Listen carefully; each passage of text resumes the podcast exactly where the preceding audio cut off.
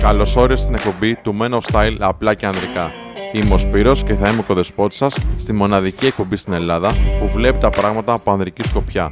Φλερτ, σχέσεις, ανθρώπινη συμπεριφορά, ανδρική αυτοβελτίωση, αλλά και απίστευτο χιούμορ και φοβερή καλεσμένη. Κάτσε αναπαυτικά και απόλαυσε. Η σημερινή εκπομπή είναι χορηγούμενη από τη Freedom 24, μια αξιόπιστη επενδυτική πλατφόρμα για την οποία θα βρεις το link στην περιγραφή του βίντεο ακριβώς από κάτω. Χρησιμοποιώντας το link αυτό, στηρίζεις το χορηγό μας και το κανάλι μας. Επίσης, μην ξεχάσεις να πατήσεις δυνατά το like και να κάνεις εγγραφή στο κανάλι μας για να μην χάσεις κανένα βίντεο. Σε ευχαριστούμε για τη στήριξή σου. Καλησπέρα. Απλά και αντικά απόψε. Είμαι ο Ανέστης.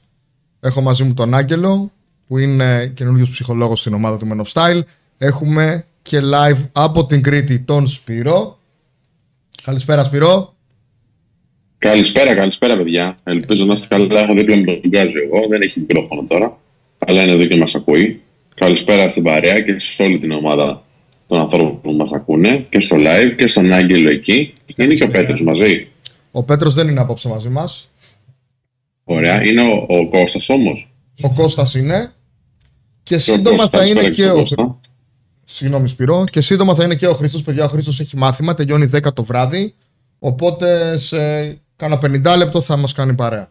Ωραία, ωραία. Πάμε, πάμε. Ανέστη, κάνε, κάνε κουμάντο εκεί. Πάμε λοιπόν. Εσύ ο άρχοντας σήμερα το απλά και ανδρικά. Λοιπόν, σημερινό θέμα είναι οι κακοποιητικές σχέσεις. Ε, θα ξεκινήσω με κάποια στατιστικά παιδιά που έχω μαζέψει, που είναι πολύ ενδιαφέροντα και πολύ ανησυχητικά. Ένας στους, τε- εν- μία στις τέσσερις γυναίκες θα υποστεί κακοποίηση μέσα στη σχέση της σε όλη της τη ζωή και ένας στους έξι άντρες.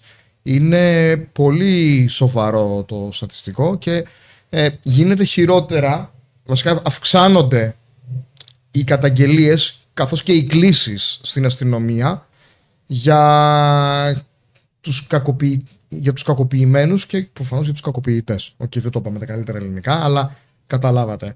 Ε, πιο συχνά πέφτουν θύμα οι γυναίκες, αλλά έχουν αυξηθεί δραματικά και οι περιπτώσεις των ανδρών που κακοποιούνται, κυρίως σε ψυχολογικό και συναισθηματικό επίπεδο.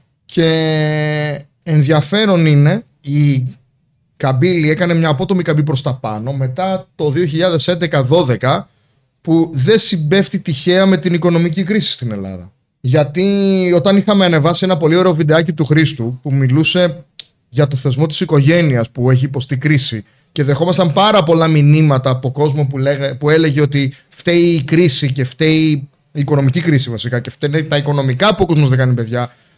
Δεν ισχύει αυτό. Η οικονομική κρίση έφερε γκρίνια, έφερε τσακωμούς, φέρνει και αυτά τα, αυτή την αύξηση στον, αρ- στους αριθμούς στην κακοποίηση, αλλά δεν φταίει για την υπογεννητικότητα. παιδιά. Μάλιστα, συνήθως οι πιο φτωχές οικογένειες είναι που κάνουν περισσότερα παιδιά. Και πολλές φτωχές χώρες κάνουν πάρα πολλά παιδιά. Οπότε δεν φταίει η φτώχεια γι' αυτό. Η φτώχεια όμως φταίει για τον αυξημένο αριθμό ε, των ε, περιστατικών αυτών, όπου έχουμε κακοποιητικές σχέσεις. Άγγελ, έχεις καμιά ιδέα για το, για το πώς αυτό συν- συνδυάζεται, γιατί σίγουρα υπάρχει συσχέτιση. Το εννοείς την οικονομική κρίση με, τα, με τις κακοποιητικές συμπεριφορές; Ναι. Ναι, θα μπορούσε να πει κανείς ότι βγαίνουν στην επιφάνεια ό,τι υπήρχε από κάτω ε, και δεν μπορούσε να το να καλυφθεί με τα οικονομικά. Αλλά νομίζω ότι έχει νόημα να πούμε και τι είναι κακοποίηση, τι είδη κακοποίησης υπάρχουν έτσι, μέσα σε μια σχέση. Ναι. Ε, γιατί εντάξει, υπάρχουν πολλές κατηγορίες. Ε, είναι τα προφανή σωματική κακοποίηση, η σεξουαλική κακοποίηση, ε, είναι η, συναισθηματική, η, η οικονομική κακοποίηση επίσης, που αυτό υπάρχει σε ζευγάρια, δηλαδή τύπου δεν σε αφήνω να δουλέψεις ή κάνω, έχω έλεγχο στο μισθό σου, π.χ. Μπορεί να είναι και τι τα θες αυτά τα λεφτά, δεν στα δίνω και τα, Ναι, ναι, ναι, ναι. τα τρώσω, ας πούμε. Οποιοδήποτε, οποιασδήποτε μορφής έλεγχος πάνω στα οικονομικά του άλλου. Είναι και αυτό κακοποίηση. Είναι, είναι κακοποίηση και αφήνει τραύματα. Μάλιστα. Σίγουρα έχουμε τη συναισθηματική κακοποίηση. Σίγουρα. Ε, και εκεί ε, είναι ένα, μια ομπρέλα η συναισθηματική κακοποίηση που χωράει, χωράει πολλά πράγματα εκεί από κάτω που συνήθως περνάνε και κάτω από το ραντάρ της κοινωνίας. Ε, τώρα τελευταία ας πούμε, έχουμε ακούσει να λέμε, έχουμε τελευταία χρόνια πολλές νέες ορολογίες όπως το gaslighting όπως το body shaming, όπως το slut shaming, όπως το πώς είσαι έτσι shaming, ξέρω εγώ, οτιδήποτε. Ε, νέες ορολογίες που δεν τις είχαμε στο λεξιλόγιο όπως παλιά. Και όλα αυτά είναι μορφές κακοποίησης και ψάχνουμε να βρούμε τρόπο να τις ε, ονομάσουμε. Που προφανώς υπάρχουν και μέσα στις σχέσεις. Ναι, ναι. Αγγελό όσο γίνεται, το λένε και τα παιδιά στο live, ε, να, είσαι, να είναι κοντά το στόμα Ναι. σου στο μικρόφωνο. Ναι, οκ. Ελπίζω Έχει μεγάλη διαφορά. να τα ακούσαν στο αυτά πώς που είπα. ακούγεσαι. Μην τα ξαναπώ. Ναι. Ε, βέβαια η πιο έντονη μορφή κακοποίησης που έχει το πιο άσχημο effect ίσως Μμμ. είναι η σωματική κακοποίηση. Ναι, ναι. Που η σωματική κακοποίηση σίγουρα δημιουργεί και συναισθηματική κακοποίηση και ψυχολογική κακοποίηση και φέρνει πολλά Σίγουρα. στην επιφάνεια. Σίγουρα. Και εκεί σίγουρα πιο συχνά θύματα ε, σωματικής κακοποίησης πέφτουν οι γυναίκες. Ναι. Ε, που για μένα πάντοτε συνέβη, συνέβαινε αυτό, τώρα προβάλλεται περισσότερο. Μμμ. Δεν είναι ότι δεν γίνεται για περισσότερο, είναι ότι προβάλλεται σίγουρα περισσότερο. Και εδώ είναι το ενδιαφέρον. Ενώ η γυναίκα, οκ, κατά κανόνα. Α, ήρθε και ο Χρήστος, παιδιά. Πολύ ωραία.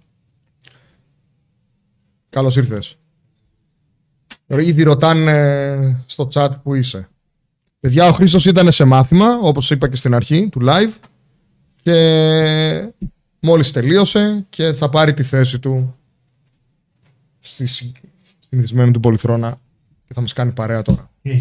Καλά. Οκ, Καλησπέρα, ο φίλος, παιδιά, καλησπέρα. μάλλον το πέταξε για λίγο. Αναφέραμε τις μορφές κακοποίησης, συναισθηματική κακοποίηση, σωματική κακοποίηση, Ναι. gaslighting, ε, Οικονομική. οικονομική κακοποίηση Ναι. Μμμ. και πέρασαμε στη σωματική Καλησπέρα. κακοποίηση που είναι η πιο, Καλησπέρα.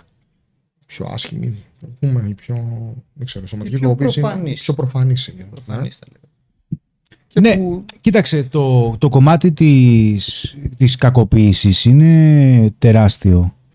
Γιατί έχω ας πούμε πάρα πολλές περιπτώσεις σε συνεδρίες μου. Άγγελε, ε, με το καλό ρε. Ποδαρι, σας- ποδαρικό σήμερα, ε. Ναι, ναι. Ε, λοιπόν, εντάξει, εμείς τώρα είμαστε χρόνια εδώ και έχουμε διάφορους ανθρώπους, ανθρώπους που αλλάζουν και εντάξει, τώρα αν έχετε κάποιος καινούριος, εντάξει, ε, βγάζει φυσιολογικό, εντάξει. Είναι σαν να σε ξέρω καιρό. Λοιπόν, Σαφώς. Α, χτυπάω και με τη μύτη μου. Λοιπόν, στο, και ξέρεις, υπάρχουν, υπάρχουν δύο ερωτήματα που συνδέονται με το γιατί σε κάθε άνθρωπο που αναλαμβάνω που ήταν και βγήκε σε μια τοξική σχέση. Που στις περισσότερες περιπτώσεις όλοι οι άνθρωποι που έρχονται, τουλάχιστον στις δικές μου συνεδρίες, είναι άνθρωποι οι οποίοι έχουν δεχτεί ε, κακοποίηση συναισθηματική, Μμμ. είναι σε τοξικές σχέσεις και τους χώρισαν κιόλας. Και σου λέει βγήκα και, και, και το άλλο. που συμβαίνει πολύ συχνά ο κακοποιητής να είναι αυτός που χωρίζει. Συμβαίνει συχνά. Και ο κακοποιημένος να κυνηγάει το κακοποιητή να το ξαναβρούν. Και το αντίθετο. Ειδικότερα αν έχουμε να κάνουμε κάτι ναρκισιστικό, ο ναρκισσιστής δεν σε αφήνει. Θέλει, είναι βαμπύρ. Είναι δύσκολο να κάνουμε τέτοια συζήτηση και να μην καταλήξουμε στις διαταραχές προσωπικότητας, τις δύο συγκεκριμένες, τη ναρκισσιστική και την αντικοινωνική διαταραχή προσωπικότητας, που εκεί υπάρχει πολύ βία. Πολύ... Δεν υπάρχει ενσυναίσθηση. Είναι οι δύο περιπτώσεις που οι άνθρωποι κακοποιούν. Άσε λίγο θα τα αναλύσουμε γιατί θέλω, Οκ. θέλω, θέλω να μπούμε. Θέλω να μπούμε Οκ. αλλά, ε, ε, υπάρχουν δύο ερωτήματα, τα οποία θέλω να τα συζητήσουμε πολύ. Και γιατί αυτοί οι άνθρωποι που υποφέρουν έχουν ανάγκη να απαντήσουν σε δύο γιατί. Γιατί μου το έκανε, γιατί τα ανέχτηκα. Αυτά είναι τα δύο κύρια ερωτήματα τα οποία βασανίζουν περισσότερο τους ανθρώπους οι οποίοι και έχουμε βρεθεί και εμείς σε κάποιες τοξικές σχέσεις, έτσι. Και, και εμείς είχαμε αυτά τα ερωτήματα, ας πούμε. Οπότε α, ας, ας πάμε στη μεριά του, του θύματος, εντάξει, που κακοποιείται. Ναι. Γιατί, γιατί τα ανέχεται; Μια σύντομη απάντηση θα ήταν γιατί πατάει σε, κά... σε κάποιο τραύμα που υπήρχε ήδη εκεί.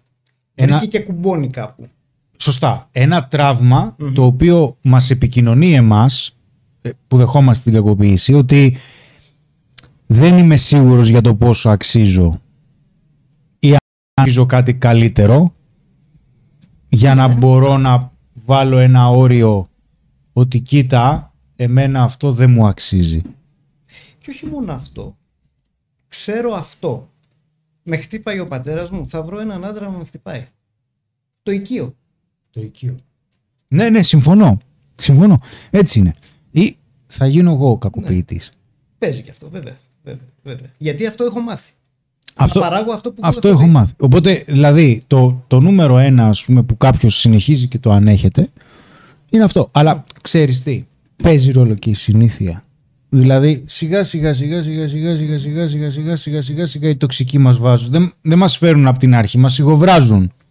Δεν μας φέρνουν από την αρχή, ας πούμε, στην κόλαση. Οκ, ναι, μπορεί να συμβεί μια φορά. Αν συμβεί δεύτερη, κάπου πατάει όλο αυτό. Δεν είναι τυχαίο. Δηλαδή, όταν κάποιος ας πούμε λέει έχω μαλακομαγνήτη, Μμμ.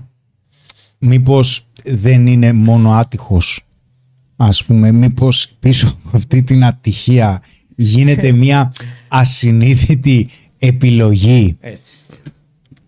Ε, OK, OK. Τα, τα βλέπουμε στη θεραπεία. Οι άνθρωποι που έρχονται για θεραπεία ε, αποκαλύπτονται. Δηλαδή, είναι εκπληκτικό ε, τα μοτίβα, πώς κουμπώνουν το τότε με το τώρα.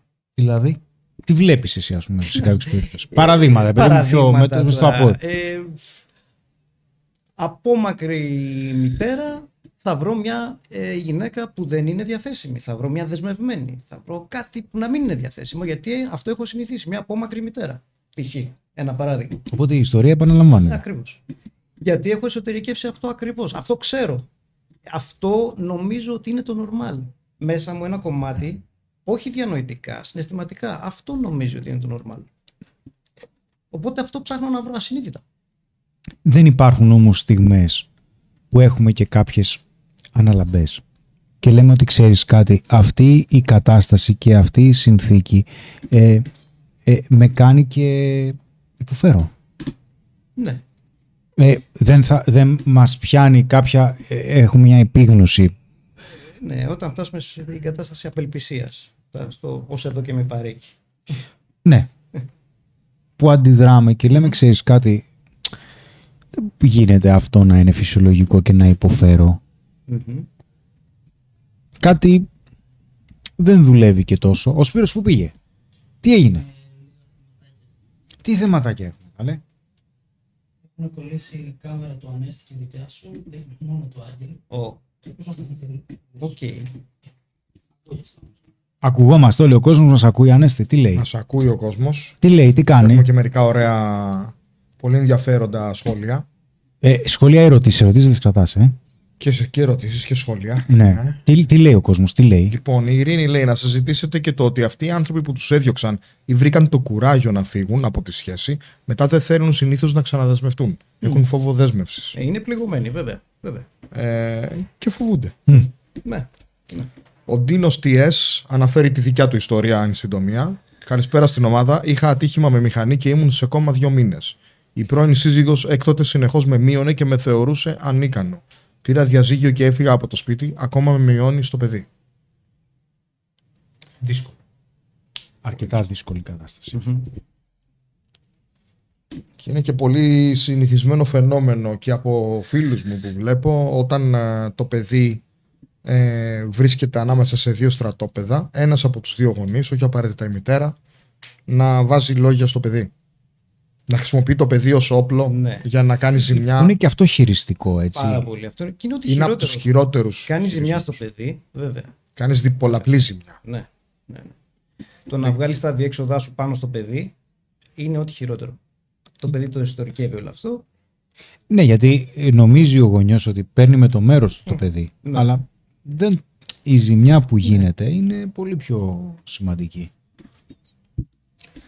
Λοιπόν, Σωτήρης Γιανακούρης λέει: Θεωρώ ότι είναι ζήτημα της κλασικής εξαρτημένης μάθησης όπου ψάχνουν οι άνθρωποι επιβράβευση για να μην έχουν ανασφάλεια.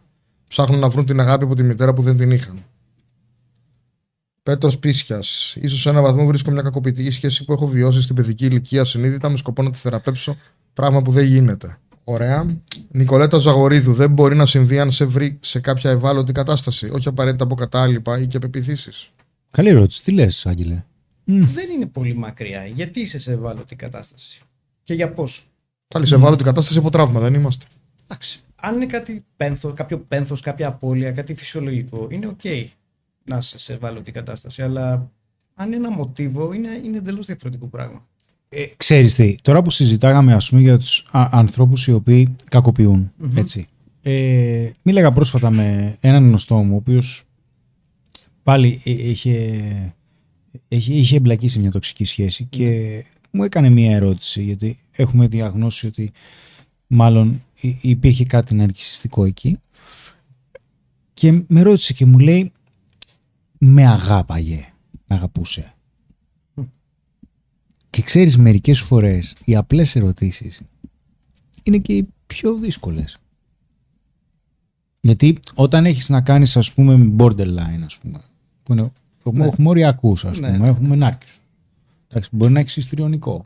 Που και εκεί Όλοι αυτοί κοινό ένα τους- blame game παίζεται. κοινό τους είναι ότι δεν μπορούν να κάνουν σχέσεις ουσιαστικές όλοι αυτοί. που Η ανέφερες. σύνδεση Ναι, δηλαδή. δεν, έχουν πρόβλημα στη σύνδεση ακριβώς. Η- ο- όταν λέμε συναισθηματική σύνδεση, έτσι, να το δούμε δηλαδή από μια πιο ψυχολογικη σκοπιά.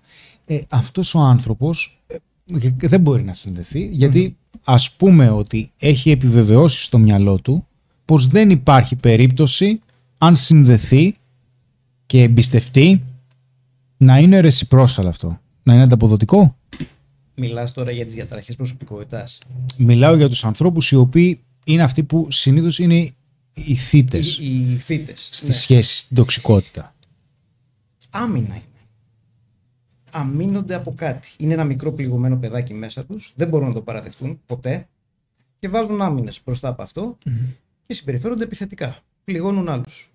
Διαστρεβλώνουν όλο τον κόσμο. Ναι, δεν βρίσκεις άκρη μαζί. δεν βρίσκεις άκρη. δεν Μπορεί έχεις έξω ποτέ. να βρέχει και να σου λέει χίλιο. Θα σε τρελάνει ένας τέτοιος άνθρωπος. Ένας ναρκιστής αυτό κάνει. Α πούμε. Ε, αυτό κάνουν. Είναι πληγωμένοι ουσιαστικά και δεν, μπο- δεν, δεν πάνε ποτέ για θεραπεία αυτοί οι άνθρωποι. Έτσι. Σπα... Και δεν, ή δεν μένουν. Ε, Δεν ή τη μένουν, συνεχίζουν. Ή θα πάνε για άλλο λόγο, θα νομίζουν ότι έχουν κατάθλιψη για, ή κάποια συνοσυρότητα με κάτι άλλο. Ε, αλλά για το πραγματικό λόγο, το ότι έχουν διαταραχή προσωπικότητας δεν θα πάνε. Γιατί δεν αναλαμβάνουν και την ευθύνη Ναι. το, της κατάστασής τους, έτσι. Ναι, ναι, ναι. Αλλά αυτοί οι άνθρωποι, α, ας πούμε οι βαθιά ναρκισιστές, αυτοί που είναι οι βαθιά τοξικοί, ε, νιώ- έχουν το αίσθημα της αγάπης; Μπα. Όχι τόσο. Μπα. Ε, δεν έχουν το αίσθημα της αγάπης. Θα κάνω πονηρή ερώτηση. Δεν αγαπάνε ούτε τον εαυτό τους. Αγαπάνε υπερβολικά τον εαυτό τους ή δεν τον αγαπάνε; Δεν τον αγαπάνε και υποκρίνονται ότι τον αγαπάνε. Είναι άρκηση. Δεν είναι αγάπη αυτό. Ναι, δεν είναι αγάπη. Μήπως. Δεν είναι αγάπη αυτό. Όταν μόνο κάνουν κακό στους άλλους, δεν χωνεύουν τα ντερά τους. Ε, όταν ζεις με ένα φανταστικό προσωπείο ε, φήμης, επιτυχίας, ομορφιάς ε, και αυτό η εικόνα σου είναι πιο σημαντική από τον πραγματικό εαυτό σου, ε, δεν αγαπάς τον, α- τον εαυτό σου. Έλα λίγο πιο, λίγο πιο κοντά στο Ναι, μικρόφωνο. λίγο πιο ακόμα. κοντά στο Φέρε και μικρόφωνο. την Ναι. καρέκλα πιο κοντά. Φέρνω και την καρέκλα. Ωραία. Ναι, δεν αγαπάνε τον εαυτό τους αυτοί οι άνθρωποι. Στην πραγματικότητα. Ο Diabolicus ρωτάει για τους τοξικούς. έχουν συνείδηση ότι ουσιαστικά είναι τοξικοί και τι κακό ίσως δημιουργούν ή είναι σε μια προσωπική άγνοια πλάνη του χαρακτήρα τους. Δεν το παραδέχονται. δεν το παραδέχονται. Δεν το παραδέχονται. Θυμάμαι με την πιο τοξική σύντροφο που είχα ποτέ, όταν σε πολύ ήπια μορφή ήθελα να πω με ενοχλεί αυτό σε σένα, σε πάρα πολύ ήπια μορφή, μήπως να το δεις αυτό, η απάντησή της ήταν να κοιτάς τη δικιά σου καμπούρα. Ναι. Πάντα. Πιο κοντά, πιο κοντά. Πιο κοντά στο μικρόφωνο. Όπως είμαστε εμείς. Όπως είμαστε Οκ. εμείς. Θα συνηθίσεις. Ναι, σκεφτείτε ότι αυτοί οι άνθρωποι, ας πούμε, είναι 7 χρόνια, 8 χρόνια. Στην ηλικία που έγινε το τραύμα. Και αμύνονται. ναι. Αμύνονται όταν δέχονται κριτι- κριτική. Όταν απειλείται, απειλούνται, ναι, με την κριτική απειλούνται. Απειλούνται, απειλείται ο φανταστικός εαυτός, ο υπέροχος εαυτός που έχουν κατασκευάσει. Όταν απειλείται αυτό το πράγμα, ε, βγαίνουν στην άμυνα και γίνονται τοξικοί, γίνονται επιθετικοί. Ξέρεις Ναι. τι έχω παρατηρήσει σε αυτούς τους ανθρώπους, ειδικότερα από τους ανθρώπους που έχω αναλάβει, ότι πραγματικά είναι master στο να σε φέρνουν κοντά τους Ε, βέβαια, βέβαια. και να σου δείχνουν ότι αυτό που μπορείτε να δημιουργήσετε μαζί είναι ιδεατό, είναι απίστευτο, ότι ταιριάζετε πάρα πολύ, έχετε πάρα πολλά κοινά. Μέγιστο βαθμό. στο βέλτιστο και σιγά σιγά γιατί υπάρχει μια βάση εντάξει. Δηλαδή όταν εμπλέκεσαι με κάποιον τοξικό σιγά σιγά αρχίζεις και χάνεις τον εαυτό σου. Δηλαδή εκεί που βλέπεις ότι αισθάνεσαι είσαι καλά ή μπορεί να σε ανεβάζει να περνάς απίστευτα γιατί η ντόπα, η ντοπαμίνη που παρέχεις από κάποιες στιγμές που έχεις είναι πολύ έντονη. Και μετά ε, υπάρχει ένα roller coaster, δηλαδή αρχίζει και πέφτει, αρχίζει και σε αμφισβητεί. Αρχίζει δηλαδή και αμφισβητεί το άλλο άτομο την αξία σου, είτε γιατί ε, στη βάση υπάρχει το, ο κύκλος της κακοποίησης, τώρα δεν θυμάμαι ποιανής ψυχολόγους ήταν, που σου λέει υπάρχουν τρία χαρακτηριστικά. Υπάρχει ε, έλεγχος, είναι ε, έλεγχος, δύναμη και αρνηση Αυτά είναι τρία από τα βασικότερα χαρακτηριστικά των τοξικών. Χαρακτηριστικό τους είναι ότι ε, όταν, ας πούμε, αν είσαι το τέρι τους, αν, αν ε, είστε μαζί, σε κάνει Θεό. Γιατί είσαι μαζί του. Ο δικός μου σύντροφος είναι ο καλύτερος. Γιατί εγώ είμαι ο καλύτερος. Όταν δεν πάει καλά αυτό, όταν τα τσουγκρίσετε, σε κάνει σκουπίδι. Από το ένα άκρο πάει στο άλλο. Και με στη σχέση όμως μπορεί να γίνεται αυτό. Και κατά τη διάρκεια της σχέσης. Μπορεί, ναι, ναι, ναι. ναι. γιατί αλλιώς θα 'σουν μια χαρά μαζί Όταν αισθάνεται ότι απειλείται, σε κάνει σκουπίδι. Σε μειώνει. OK. Okay. Ε, ακόμα υπάρχει περίπτωση ας πούμε να απομακρύνεται συνειδητά. Δηλαδή το έχω δει σε κάποιους ανθρώπους να γίνεται. Ότι εκεί ας πούμε που είμαστε ηλιοβασίλεμα, περνάμε απίστευτα, ναι. ξαφνικά υπάρχει μια απότομη αποκοπή επικοινωνίας, και φυσικά το σύννεφο που σου δημιουργείται αυτό είναι απίστευτο γιατί σου δημιουργεί ναι. φοβερές αμφιβολίες. Ότι κάτι μπορεί να κάνει, είναι καλά. Ναι. Με έναν όριμο. Μιλάς για ghosting τώρα. Ναι. Mm. Ελεγχόμενο. Μπορεί να είναι ναι. κάποιες μέρες, έτσι. Ναι, ναι. Ελεγχόμενο. Γιατί το, το πιο δύσκολο κομμάτι που χρειάζεται να συζητήσουμε σε αυτό, γιατί είναι το.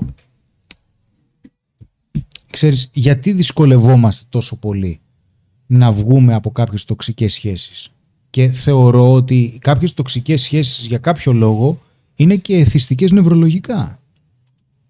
Ναι, αλλά γυρνάω σε αυτό που είπα στην αρχή. Υπάρχει ένα όφελος εκεί. Υπάρχει ένα τραύμα εκεί. Αυτό που λέγαμε, δευτερογενές όφελος. Ναι. το συζητούσαμε τις πρώτες. Το θυμάμαι, το θυμάμαι. Ναι, ναι, ναι, ναι, ναι, ναι. ναι. Η δηλαδή, τοξική βολή. Οκ.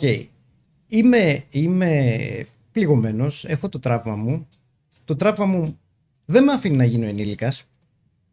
Να αναλάβω ευθύνες δηλαδή. Έτσι. Άρα με βολεύει να είμαι με έναν που με μειώνει. Γιατί παίρνω όφελος από αυτό; Δεν χρειάζεται να αναλάβω την ευθύνη μου. Όταν λες ρε φίλε όμως ξέρεις τι, ε, ε, να μην παίρνω την ευθύνη, εντάξει. Όταν λέμε δεν παίρνουμε την ευθύνη, τι εννοούμε; Δηλαδή υπάρχουν άνθρωποι οι οποίοι μπορεί να είναι πολύ υπεύθυνοι στην καθημερινότητά τους, πολύ υπεύθυνοι ας πούμε, στα επαγγελματικά τους. Στην προσωπική του ζωή όμως όχι. Και ξαφνικά, ας πούμε, δηλαδή στην προσωπική του ζωη που βρήκαν ας πούμε, ένα τέρι, ένα σύντροφο, ε, θυματοποιούνται. Δηλαδή, γιατί έχουμε να κάνουμε με θυματοποίηση. Ναι. Όταν δεν αναλαμβάνουμε μία ευθύνη, έχουμε θυματοποίηση, είναι αποφευκτική mm-hmm. προσκόλληση ή κάνουμε μετάθεση. Ναι. Φταίνει όλοι οι άλλοι. Ναι, ναι. Εγώ δεν φταίω. Ναι. Γιατί... Είμαι άτυχος ναι, δηλαδή σε περιπτώσεις ας πούμε σε δικές μου συνεδρίες ε, πάρα πολλοί μου λένε μα ξέρεις τι κάνει, ξέρεις τι μου κάνει, κοίτα ξέρεις τι μου στέλνει, ξέρεις τι μου είπε, εκείνη ξέρεις τι και λέω ναι φίλε μισό λεπτάκι μου μιλάς συνέχεια για το άλλο άτομο.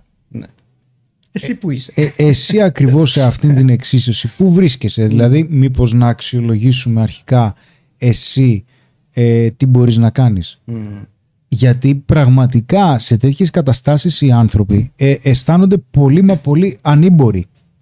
Αισθάνονται ανήμποροι. Και φυσικά όταν αισθάνεσαι ανήμπορος ξεκινάνε τα θέματα. Τι λέει ο κόσμος Ανέστη; Λοιπόν, Φέιμ Μαριανόβα. Ισχύει ότι ένα παιδί που κακοποιείται θα κακοποιήσει και αυτός με τη σειρά το παιδί του.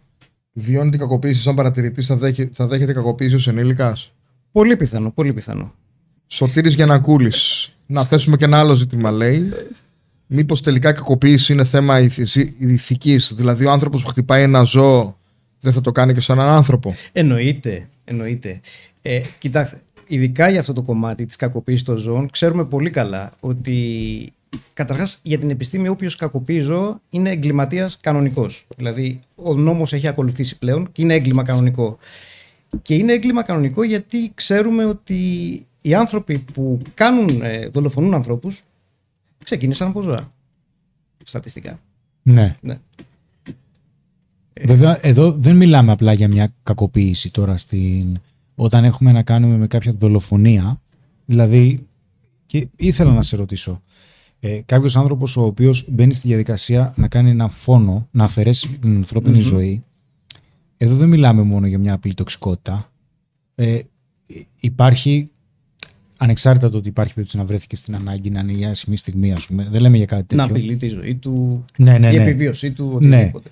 Ε, νομίζω ότι έχει μεγαλώσει σε ένα group, κοινωνικό group, Μμμ. ε, το οποίο είναι φυσιολογικό σε εισαγωγικά το να αφαιρέσει μια ζωή. Ναι. Εδώ μπορούμε να πούμε τρεις λέξεις. Κακή, μαθημένη συμπεριφορά. Ναι. Δηλαδή, δηλαδή, κακή μαθημένη συμπεριφορά. Την έμαθα από κάπου; Μάλλον. Σε γκρουπ, είπες. Μεγάλωσε σε Ναι, μια ναι. κοινωνία που όλοι επιβιώνανε με αυτόν τον τρόπο. Ε, υπάρχει περίπτωση να γεννήθηκε, γιατί υπάρχει περίπτωση να έχει και κάποια προδιάθεση, ας πούμε, ε, Ted Bundy. Ας πούμε, ένας από τους μεγαλύτερους serial killers. Κοίταξε, όλοι αυτοί. Ever. Οι... Εντάξει, εδώ μιλάμε μάλλον για ε, α- αντικοινωνική διαταραχή προσωπικότητας. Αυτοί είναι που δολοφονούν. Δεν έχουν συνέστηση. Κάνουν τα πάντα ε, για να κάνουν το δικό τους και δολοφονούν. Ας πούμε. Είναι αυτό που λέμε sociopath. Κοινωνιοπαθείς τους λένε αλλιώς. Αυτή η διαταραχή προσωπικότητας ε, διαπράττει εγκλήματα. Και δεν μετανιώνει. Δεν, δεν τους νοιάζει. Ε, βλέπε π.χ. Πάσαρης, π.χ. Μια τέτοια περίπτωση, ας πούμε. Ωραία. Ναι, ναι. Ο οποίος αγαπούσε τα ζώα. Είσαι σίγουρος; Δεν είχε κάνει ποτέ τίποτα; Σίγουρος δεν είμαι. Είχα δει στις ειδήσεις ότι είχε σκυλί. Και... Εντάξει. Δεν ξέρει τι το έκανε βέβαια. Ξέρεις τι το έκανε; Ε, όχι. Ξέρεις τι γίνεται στην επαρχία με τα σκυλιά; Τα οικόσιτα. Δεν ξέρεις. Δεν ξέρω, όχι. Ναι, οκ, καταλαβαίνω. καταλαβαίνω. ναι. Η Ροκάπα λέει: Έχω εμπειρία με ένα νάρκισσο για σχετικά πρόσφατα. Πραγματικά δεν έχουν ενσυναίσθηση και προσπαθούν να πάρουν αξία από τον άλλον που συνήθως τον βλέπουν και σαν λάβαρο. Ναι, ναι. Ε, είναι δύο-τρεις που λένε για το αν ο Νάρκησο είναι κακός άνθρωπος. Εξαρτάται τι ορίζουμε ως κακό. έχει και σημασία. Δηλαδή, ε, έρχεται, μια, έρχεται ένα τσουνάμι και καταστρέφει μια ολόκληρη πόλη. Είναι, μας νοιάζει αν το τσουνάμι είναι κακό ή μας νοιάζει τι ζημιά έκανε. Ε, έρχεται ο τυφώνας και διαλύει ένα ολόκληρο χωριό και σκοτώνει κόσμο. Μα νοιάζει αν ο τυφώνας είναι κακός ή καλός. Δηλαδή, ο Νάρκησο κάνει κακό. Αυτό μας νοιάζει. Αν θα το χαρακτηρίσουμε κακό άνθρωπο ή αδαή άνθρωπο, δεν έχει τόσο σημασία. Μας Έχει ότι πρέπει να μείνεις μακριά του. Με κάθε κόστος. Ναι, αυτό έχει κατά βάθος. Κατα, κα- αυτό είναι το, το νόημα στην ιστορία. ότι Ο Νάρκησος μπορεί να γίνει επικίνδυνος για την υγεία σου και για τη σωματική σου ακαιρεότητα. Έχει σημασία αν είναι κακός ή καλός ή αν έχει ηθική ή δεν έχει. Ο, ο τοξικός γενικότερα, γιατί μπορεί να μην είναι μόνο νάρκησος, Ναι. μπορεί να έχουμε και κάτι, κάποια άλλη περίπτωση. Έτσι. Εντάξει, ναρκισιστικά χαρακτηριστικά έχουμε όλοι. Μμ. Και ειδικά σε νεαρότερες ηλικίες περνάμε όλοι μια ναρκισιστική φάση. ας πούμε. Δεν σημαίνει ότι είμαστε νάρκισοι, έτσι. Αλλά εδώ μιλάμε για τη διαταραχή την ίδια του νάρκισο. Ναι. Α, αυτός ο άνθρωπος δεν αλλάζει. Μακριά. Μακριά και αγαπημένη, ναι. ναι. Μακριά και ούτε καν αγαπημένη. Δεν χρειάζεται. Είχα αναφέρει και σε ένα παλιό live. ε, πάνω σε αυτό το δεν αλλάζει. Ότι είχα σχέση με ένα νάρκισσο πολύ παλιά. Στα, όταν ήμουν 26 χρονών. Και έτυχε να ξανασυναντηθούμε 11 χρόνια μετά. Και λέω, της έχουν συμβεί τόσα στη ζωή της. Θα έχει ωριμάσει. Θα έχει Οκ. αλλάξει. Θα έχει μαλακώσει. Είχε, συνέβησαν και α, α, πολύ άσχημα πράγματα στη ζωή της που πραγματικά πίστεψα ότι θα την ωρίμασαν. Μμμ. Μας πήρε δύο ραντεβού για να βγάλει αυτά τα πανέμορφα χαρακτηριστικά που μας ανάγκασαν να χωρίσουμε πριν 11 χρόνια. Οκ, δεν αλλάζει ο Νάρκισσος. Δεν αλλάζει. Όσος καιρός και να περάσει. Γιατί έχει και ένα άλλο χαρακτηριστικό που τον βοηθάει στο να μην αλλάξει. Ε, δεν θέλει να αλλάξει. Δεν θα πάει σε ψυχολόγο να πει: Έχω αυτό το πρόβλημα. Ναι. Οπότε πώς θα αλλάξει; Είναι Αφού σε νομίζετε ότι όλα είναι κατάσταση- τέλεια. Ναι, είναι σε κατάσταση άμυνας, μόνιμη ο ο Νάρκησος. Παντού βλέπει απειλές, ότι απειλείται. Ειδικά όταν καταλαβαίνει ότι δεν έχει την προσοχή πάνω του. Δεν είναι το επίκεντρο. Ναι, ναι. Τότε απειλείται. Ναι. Τότε απειλείται. Εκεί είναι το. ε, ενεργοποιούνται όλα. Και ξέρεις, ε, γενικότερα κάποιος άνθρωπος ο οποίος είναι σε τοξική σχέση, Μμμ. από τη στιγμή που θα βγει από την τοξική σχέση, πρέπει να μπει άμεσα σε ψυχοθεραπεία. Ναι, Άμεσα. ναι. Για να αρχίσει να καταλαβαίνει λιγάκι τι συμβαίνει με την αυτοεκτίμησή του, γιατί η ζωή του ε, ε, είναι σαν να πέφτει μπόμπα. ναι. μετά, στην, μετά, σχε, με, μετά τοξικού σχέση. Είναι, τους βλέπω δηλαδή τους ανθρώπους. Ε, πρώτα απ' όλα, ε, είναι πολύ δύσκολο να συγκεντρωθούν στα θετικά τους, να εστιάσουν στο τι μπορούν να κάνουν, στο τι πηγαίνει καλά στη ζωή τους. Έχουν τη- την αίσθηση ότι ξέρεις κάτι, πραγματικά υπάρχει περίπτωση μετά από αυτό να μην βρω κάτι καλύτερο. Που καταλαβαίνουν, δηλαδή ξέρουν ότι όχι ήτανε σε- δεν ήταν σε κάτι καλό, ξέρουν ότι ήταν σε κάτι το οποίο πραγματικά τους πλήγωνε, τους δημιουργούσε πρόβλημα κλπ. Ναι, διανοητικά το καταλαβαίνουν. Ε, συναισθηματικά όμως δεν μπορούν να μετακινηθούν. Και γι' αυτό χρειάζεται ψυχοθεραπεία. Ναι, ε, όμως συναισθηματικά τι συμβαίνει και δεν μπορούν να Δεν έχουν την επίγνωση. μετακινηθούν Επίγνωση είναι να των καταλαβαίνουν- συναισθημάτων τους. Ναι, ναι, ναι. Ε, Μας σου λέει ο άλλος, ρε φίλε, είμαι χαλιά.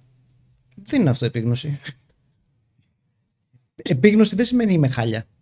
Επίγνωση είναι κάτι πολύ βαθύτερο από αυτό. Δηλαδή, Επίγνωση είναι να βλέπεις ε, μία συμπεριφορά δική σου ε, όταν την κάνεις ή έστω και μετά και να νιώθεις το πετσί σου τις συνέπειές της. Ε, να σκεφτώ τώρα ένα παράδειγμα. με το, με το μικρόφωνο σκέψου το καλύτερα. Ναι, με το σκέφτεσαι καλύτερα μικρόφωνο, με ναι. το μικρόφωνο. Λοιπόν, οκ. Ε, ας πούμε, ένας καπνιστής, ας πούμε, που λέει, οκ, ξέρω ότι κάνει κακό το τσιγάρο, πρέπει να το κόψω, ε, δεν μπορώ όμως, ε, δεν έχει την επίγνωση ότι ρουφάει 30 φορές την ημέρα δηλητηριώδη αέρια μέσα του και τι κακό και τι εκπτώσεις έχει στη ζωή του αυτό. Επίγνωση είναι να το καταλαβαίνεις αυτό. Τι σου κάνει όλο αυτό και πώς σε φρενάρει πίσω. Και- α, Ο, ο Fritz Perls της Gestalt ε, έλεγε ότι η επίγνωση από μόνη της είναι μεταμορφωτική. Δεν χρειάζεται κάτι άλλο. Δεν χρειάζεται να κάνεις τίποτα άλλο, αρκεί να έχεις την επίγνωση. Και η επίγνωση δεν είναι απλά διανοητικά να ξέρεις κάτι. Μπορεί να είναι μια καλή αρχή αυτό, σίγουρα, από το να λες ότι μια χαρά είναι το τσιγάρο. Είναι μια καλή αρχή. OK. OK. Αλλά είναι κάτι πολύ βαθύτερο η επίγνωση. Είναι αυτές οι συνειδητοποιήσεις που λέμε που μας έρχονται στην ψυχοθεραπεία. Το βιβλίο που σου έδωσα, το ξεκίνησες; Δεν δε, δεν μου αρέσει η συζήτηση που ξεκινάει αυτή τη στιγμή live. Δεν ξέρω γιατί. Αισθάνομαι λίγο άβολα. Οκ. ναι, ε, γιατί κολλάει σε αυτό Ε, που φίλε, ξεκίνησες. το... δεν προλαβαίνω. Έχω άλλα βιβλία Οκ, τώρα. εντάξει, Ε, ε, εντάξει. θέλω να τελειώσω. Θέλω το Ego and Archetype του Edinger. Εντάξει, εντάξει. Έχω κάποια θέματα τώρα με την ψυχανάλυση με τον Jung. Εντάξει, δεν λοιπόν, βιάζομαι. μου προσθέτεις πράγματα. Σε παρακαλώ. λοιπόν, ε, ξέρεις τι, θα το πάρω σπίτι. Ε, θέλεις να πούμε στον κόσμο ποιο είναι το βιβλίο που μου έδωσες να μελετήσω, μήπως το δουν και εκείνοι, γιατί είναι πολύ όμορφο και διαβάζετε. Ναι, είναι το focusing του ε, Gene Jedlin, ο οποίος ήταν ένας φιλόσοφος, ο οποίος είναι γνωστός για τη συνεισφορά του στην ψυχολογία, περισσότερο από ότι στη φιλοσοφία. Ε, είχε καμία σχέση με τον Ρότζερς που είναι και η προσέγγιση σου στην Ναι, ψυχοθεραπεία; Ήταν ε, το δεξί χέρι του Ρότζερς ουσιαστικά. Ε, συμμετείχε σε πολλές έρευνες και κάνανε πολλές σημαντικές ανακαλύψεις μαζί στο Πανεπιστήμιο του Σικάγο και στο Wisconsin επίσης. Ανακαλύψανε γιατί πολλές φορές η, η θεραπεία ε, δεν πάει καλά, τι κάνουν οι θεραπευόμενοι και θεραπεύονται ε, μια εσωτερική διαδικασία, να συνδέονται με το βίωμά τους και το αναλύει αυτό στο βιβλίο που σου έδωσα. Ωραία. Τώρα πάω να το ξεκινήσω. Ε, έχει να κάνει με την επίγνωση που λέγαμε πριν, γι' αυτό σε ρώτησα. Ναι. Ε, εντάξει, για να μου το δώσεις τώρα Ναι. κάποιο λόγο θα έχεις. Τι λέει ο κόσμος ανε... Ο, ο Σπύρος έχει συνδεθεί. Σπύρο λείπεις. Μας λείπεις. Είμαι εδώ, είμαι εδώ. Καλησπέρα, καλησπέρα. Ε, είναι Είμαι αλλιώς εδώ. τώρα να σε ακούμε κιόλας. Παρακολουθώ, παρακολουθώ με προσοχή. Ξέρω, είναι και το άρωμά μου που θέλετε να μυρίζετε και τα λοιπά. Το καταλαβαίνω.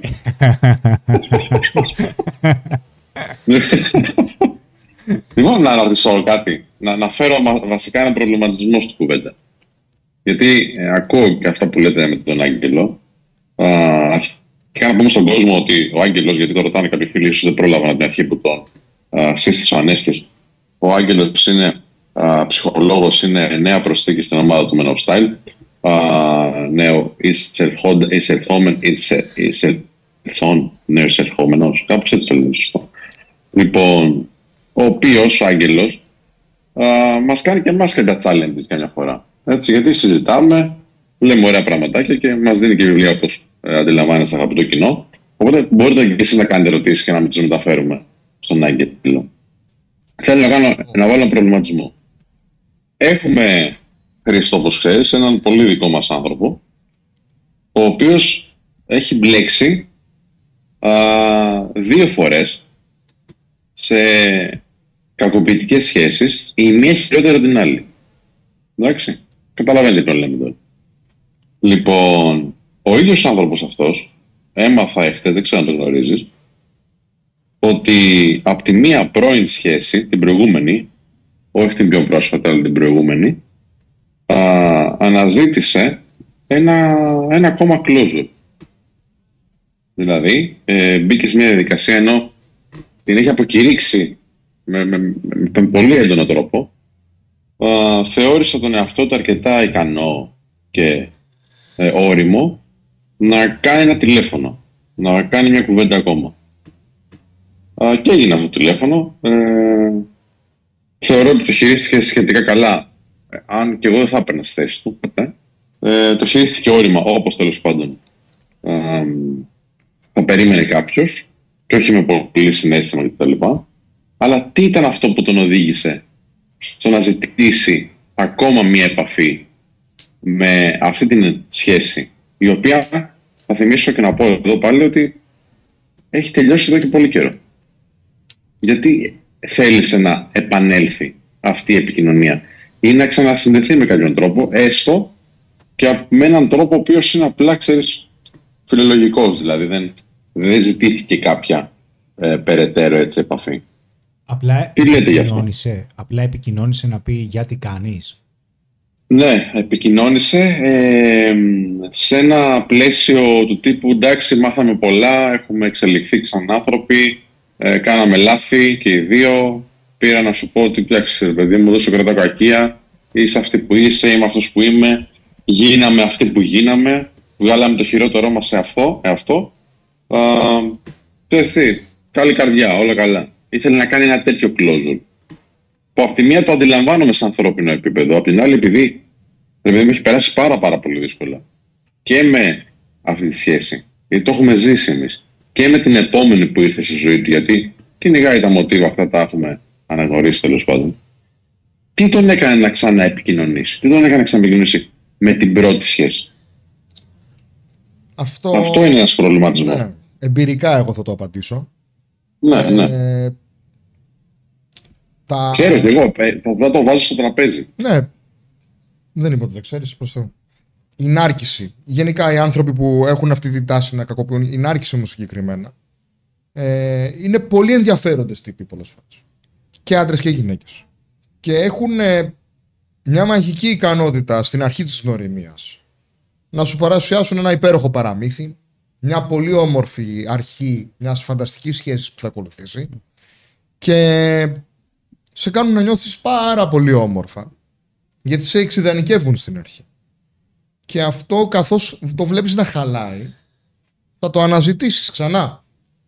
Λες γιατί να μην μπορούμε να είμαστε ξανά όπως τότε; Και επιστρέφεις όσο το αναζητήσεις και το αναπολύεις και λες γαμώ το και για, για χάρη εκείνων των πολύ όμορφων στιγμών ακόμα και αν δεν μπορώ να το ξαναβρω που ενδόμηχα εύχομαι, ελπίζω να το ξαναβρω ας επικοινωνήσω ξανά μαζί του ή μαζί της.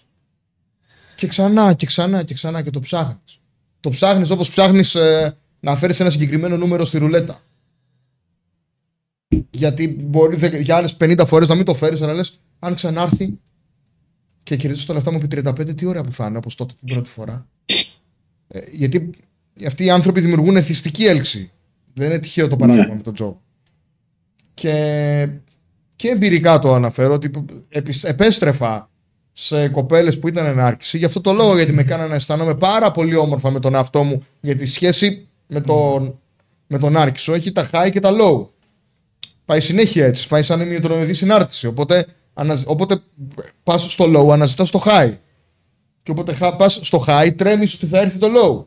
Και έρχεται φυσικά. και είσαι σε αυτό το roller coaster που λένε οι Αμερικάνοι, σε αυτό το τρενάκι του τρόμου που πηγαίνει έτσι πάνω κάτω, που έχει το excitement, έχει τη συγκίνηση, έχει και τα τραύματα, έχει και, τη, και την κακοποίηση μέσα και μετά πάλι το excitement και τη συγκίνηση και θέλεις ξανά να ανέβεις μια βόλτα. Και δεν τελειώνει αυτό εύκολα. Είναι και άλλοι οι λόγοι που επιστρέφουν οι άνθρωποι. Δηλαδή, σε τέτοιες κακοποιητικές σχέσεις επιστρέφουν ε, νούμερο ένα γιατί είναι πολύ θολό το τοπίο και δεν έχουν συνειδητοποιήσει αν όντως το άλλο άτομο είναι τοξικό, οι ίδιοι φταίγανε. Δηλαδή, ή, ή, έχει, υπάρχει πολύ έντονη αυτοκριτική μετά από μια τοξική σχέση, μήπως έφταιγα. Οπότε σου λέει να ξαναεπιστρέψω, μήπως όντως έφταιγα εγώ. Ναι, το λέει και η Σάσα Σταμάτη εδώ. Είναι και οι ενοχές που κακώς νιώθεις. Και, ναι, ναι, ναι. Και το άλλο είναι ότι ρε, μήπως αλλάζει. Και αυτό. Μήπως την αλλάξω, μήπως τον αλλάξω. Μήπως ξαναείμαστε όπως Ναι. στην αρχή. Και εκεί είναι που λέω στους ανθρώπους που δεν θυμάμαι που το είχα ακούσει. Χο- Όταν χορεύεις με τον διάβολο, ο διάβολος αλλάζει εσένα, όχι στον διάβολο. Έτσι. Είναι σημαντικό να το θυμόμαστε. Ε, ναι. Ε, έχω και μια έξτρα άποψη για αυτό που ανέφερε ο Σπύρος. Πιστεύω ότι ίσως ο συγκεκριμένος άνθρωπος να έχει την ανάγκη να κάνει ένα κλείσιμο και επέλεξε να κάνει ένα κλείσιμο το οποίο του ήταν πιο εύκολος, ήταν πιο εύκολος σε εκείνον. Έτσι όπως Έχοντα έχοντας τη δύναμη τώρα, ας πούμε, που είναι λίγο πιο απομακρυσμένος συναισθηματικά μετά το διάστημα που έχει περάσει, εννοείς; Ναι, έτσι όπως ξέρω εγώ την κατάσταση, πιστεύω ότι ίσως θέλει να πάρει μια δύναμη δίνοντας ένα κλείσιμο εκεί για να δώσει κλείσιμο κάπου αλλού οριστικό. Ναι, ναι. Ε, αυτό που εμένα με, ε, με ανησυχεί σε αυτή την περίπτωση, που συμφωνώ σε αυτό που λες, αλλά αν το πάρουμε και λίγο από το αρνητικό σενάριο, επειδή η πιο πρόσφατη κακοποιητική για αυτόν σχέση ε, ολο- φαίνεται να ολοκληρώνεται, ε, ήθελε άλλη, λι- άλλο λίγο γεύση από όλο αυτό. Οπότε πήγε να, να κουμπίσει την προ-προηγούμενη. Όχι κλείνοντας, δεν θα κλείνε, απλά θα πιστεύω ίσως απλά Ναι, ε, καταλαβαίνετε. τι κάνεις, Είναι πώς πα- είσαι. Είναι είναι ουσιαστικό κλείσιμο όμως. Δηλαδή δεν υπήρχε ήδη ένα κλείσιμο. Εδώ που τα λέμε. Δηλαδή αφού δεν είχαμε μιλήσει τόσο καιρό. Εντάξει, λογικά δεν εξηγείται, συναισθηματικά όμως Ναι, συναισθηματικά το, το συζητάμε. ναι. Ε, ναι, είχε ανάγκη να πάρει ε, ένα κέρδος από αυτό που έκανε. Μμ, Έτσι το Σωστά. εξετάζουμε. Ότι υπήρχε ένα κίνητρο. Το, το Ναι, κέρδος Το, το κίνητρο τώρα είναι το θέμα. Δηλαδή αυτό που λες ισχύει από τη μία, είναι, μπορεί μια να υπόθεση. ισχύει. είναι μια υπόθεση. ναι, και από την άλλη μπορεί να ισχύει όμως και το ότι δεν είναι ουσιαστικά κλείσιμο. Όλα είναι βάση του κλεισίματος, είναι μια νέα αρχή επαφών.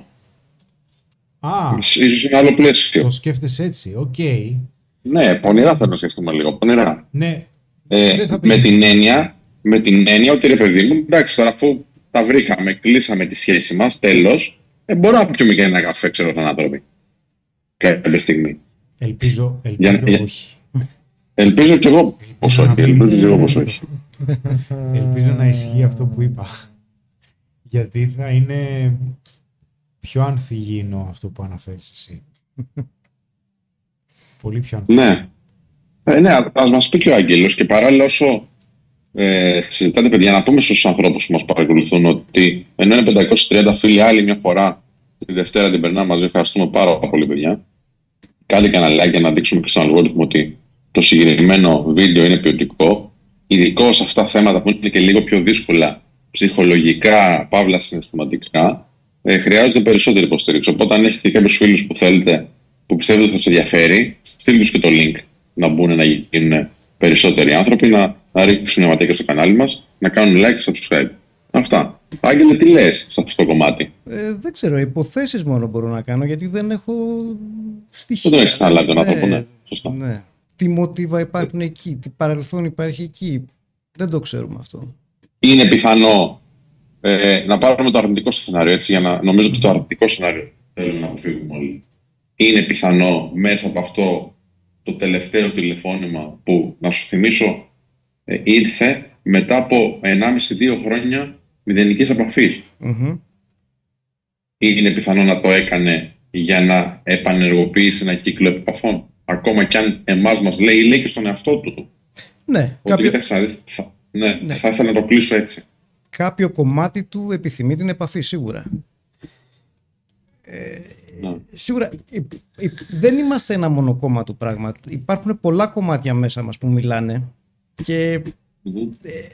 αυτό βλέπουμε και στη θεραπεία ότι σου λέει κάποιος ότι έχω ένα κομμάτι μου που τη θέλει και ένα άλλο κομμάτι μου που δεν τη θέλει. Τη, τη μισή. Ναι. Μισή και τον εαυτό μου Ναι. που είμαι μαζί της. Αλλά ένα άλλο κομμάτι μου τη θέλει. Και παίρνει τον έλεγχο πολλές φορές. Μπορεί να είναι κάτι τέτοιο. Οπότε εμείς στη θεραπεία αυτό που κάνουμε είναι τα ανοίγουμε όλα αυτά, τα βλέπουμε ε, και έτσι έρχεται η επίγνωση που, που λέγαμε. Οπότε δεν έχει τόσο σημασία τι θα κάνει κανείς όσο το να ξέρει γιατί το κάνει. δηλαδή, πραγματικά, θε, θες, να, θες να βρίσεις κάποιον, κάντο, αλλά να ξέρεις ότι το κάνεις για να ξεσπάσεις π.χ. γιατί το έχεις ανάγκη. Ε, θες να κάνεις one night stand, κάντο, γιατί ξέρεις γιατί. Αλλά δεν έχει νόημα. Ε, το πρόβλημα είναι ε, όταν κάνεις πράγματα ε, παρορμητικά, μπερδεμένος και δεν ξέρεις γιατί. Και μετά το μετανιώνεις και έχεις τύψεις. Ε, Η επίγνωση είναι το ζητούμενο εδώ σε όλα αυτά. Ναι. Μπορεί να, να μην να αναζητά το άτομο συγκεκριμένα επίσης, αλλά την κατάσταση που βίωνε με το συγκεκριμένο άτομο. Μπορεί να Δηλαδή, ήταν για μπορεί όντως, επιβεβαίωση. Γιατί, Μπορεί να έγινε και για επιβεβαίωση. Ότι τι, τι επιβεβαίωσε, ότι ε, τον θέλει ακόμα, ας πούμε, εκείνη. Μπορεί, ναι. Ναι. Δεν θέλω το άτομο, θέλω την επιβεβαίωση του που μου έδινε. Ναι, ναι, ναι. ναι, ναι, ναι. Γιατί μπορεί να αισθάνεται ότι έχει απορριφθεί από μια πιο καινούρια σχέση και να χρειάζεται αυτό, ας πούμε. Έτσι. Και σιγά σιγά, ναι, βέβαια, κατά τη διάρκεια της συζήτησης που θα γίνει, το άτομο αρχίζεις και καταλαβαίνεις κάποια κίνητρά του. Ναι. Αρχίζουν και αποκαλύπτονται κάποια κίνητρα. Γιατί το, το γιατί είναι μεγάλο. ο- Ξέρεις, γιατί πολλές φορές υπάρχει περίπτωση η, η πραγματική επίγνωση για μένα που το ζω στη δική μου θεραπεία και στους ανθρώπους που αναλαμβάνω που εμένα είναι πιο πολύ συμβουλευτικό coaching έτσι, ε, είναι το αν μας αρέσει ή όχι το γιατί. Είναι η σχέση που έχουμε με το κίνητρο. Είναι αυτό που λέω στους ανθρώπους, η σχέση σου που έχεις με την αδυναμία σου. Αυτό είναι το θεραπευτικό κομμάτι. Γιατί υπάρχει περίπτωση να πεις ότι κοίταξε, ναι, έχω αυτήν την αδυναμία. Μμ. Ναι, είναι οκ. Και είναι οκ, ναι, βέβαια. Και ξέρεις τι, θα ήθελα να το βελτιώσω, αλλά δεν είναι τόσο επείγον. Ναι, Ε, η σχέση που έχουμε με το ευάλωτο κομμάτι ναι μας, βέβαια, βέβαια. Γιατί εκεί παρεβάλλονται άμυνες. Όταν δεν είμαστε καλά με αυτό το κομμάτι το ευάλωτο, βάζουμε μπροστά Σωστό. άμυνες. Το Και οι εγώ- άμυνες ε, προκαλούν δυσλειτουργικές συμπεριφορές. Και οι δυσλειτουργικές συμπεριφορές. Συνέχισε το εσύ δηλαδή. δυσλειτουργεί. Μια, μια ζωή η οποία Ναι. εν τέλει λέμε ξέρεις κάτι δεν έχει νόημα. ναι, Α, ναι. Άντε πάλι ξανά μπλέξα. Αλλά προφανώς όταν ένα άτομο, ξέρεις τι, όταν ένα άτομο εμπλέκεται διαρκώς σε μία, δύο, τρεις σχέσεις οι οποίες έχουν, είναι κακοποιητικές συναισθηματικά, ε, ε, σε τρώει ε, ε, ασυνείδητα από αυτό προσδιορίζεσαι. Από μια τέτοια σχέση προσδιορίζεσαι. Εννοείται. Είμαι αυτό, μου αξίζει αυτό, δεν μπορώ κάτι άλλο. Το έχω δει το έργο και όλο αυτό το self-talk το αρνητικό. Ναι, και μπορεί ας πούμε να πεις ότι ξέρεις, δεν μπορώ να μείνω εύκολα σε μια σχέση η οποία είναι πιο ομαλή, πιο σταθερή. Θέλω την αμφισβήτηση. Με τρομάζει το normal. Δεν το ξέρω το normal. Είναι τρομακτικό. Είναι άγνωστο. Και τρομακτικό, γιατί για να πάω στο normal πρέπει να αναλάβω ευθύνες. Πρέπει να αλλάξω τη ζωή μου. Πρέπει να μένω μόνος μου, πρέπει να γίνω ενήλικας, ενδεχομένως πρέπει να κάνω άλλες αλλαγές. Που δεν θέλω να τις κάνω. Εδώ παίζουν, είναι κι άλλα από κάτω υπόγεια, που αν δεν τα ξέρεις, βασανίζεσαι. Δηλαδή, οκ, μείνε εκεί, αλλά να ξέρεις γιατί μένεις. Γιατί δεν θες να αναλάβεις την ευθύνη. Και είναι οκ, είναι μια χαρά. Ε, Γιατί μα, μα, αν μα φτάσεις σε αυτό το επίπεδο της επίγνωσης, θα αναλάβεις την Θα ευθύνη. Έτσι, έτσι, έτσι. Ε, γιατί ναι. γιατί είναι μεταμορφωτική η επίγνωση. Γιατί όταν έχεις επίγνωση, ε, έχεις επιλογές. Και όταν έχεις επιλογές, ε, μοιραία επιλέγεις το καλύτερο. Ή μια καλύτερη από αυτή που έχεις τώρα. Ε, Σίγουρα, σίγουρα. Έτσι. Δε- Δεν γίνεται δηλαδή να είσαι, ας πούμε, μες στο βούρκο και να μπορείς να βγεις έξω από το βούρκο και να μην βγαίνεις. Δεν γίνεται αυτό. Είναι τη στιγμή που αποκτάς επίγνωση ότι είσαι σε βούρκο, Ναι. Και μετά έρχεται η επόμενη επίγνωση ότι υπάρχει περίπτωση να μπορώ να βγω και από εκεί. Ναι, έχω επιλογή να βγω. Έχω επιλογή. Έχω επιλογή. Μάλιστα. Ναι, σωστά. Είναι η, ελε- είναι η ελευθερία που προσφέρουμε ναι, στον ναι, εαυτό ναι, μας. ναι. Θα μείνεις στο βούρκο; Ε, δεν νομίζω. Ναι. Τι λέει Να ο πω κόσμος. μια επιλογή που Ναι, ναι. να πω μια επιλογή που είναι πολύ σημαντική, παιδιά. Ε, ξέρετε ότι ο χορηγό μα δίνει την επιλογή Το να περίμενα. μπορείτε να επενδύσετε σε μια ασφαλέστατη πλατφόρμα της Freedom 24 α, σε μετοχές και σε πολλά επενδυτικά προϊόντα.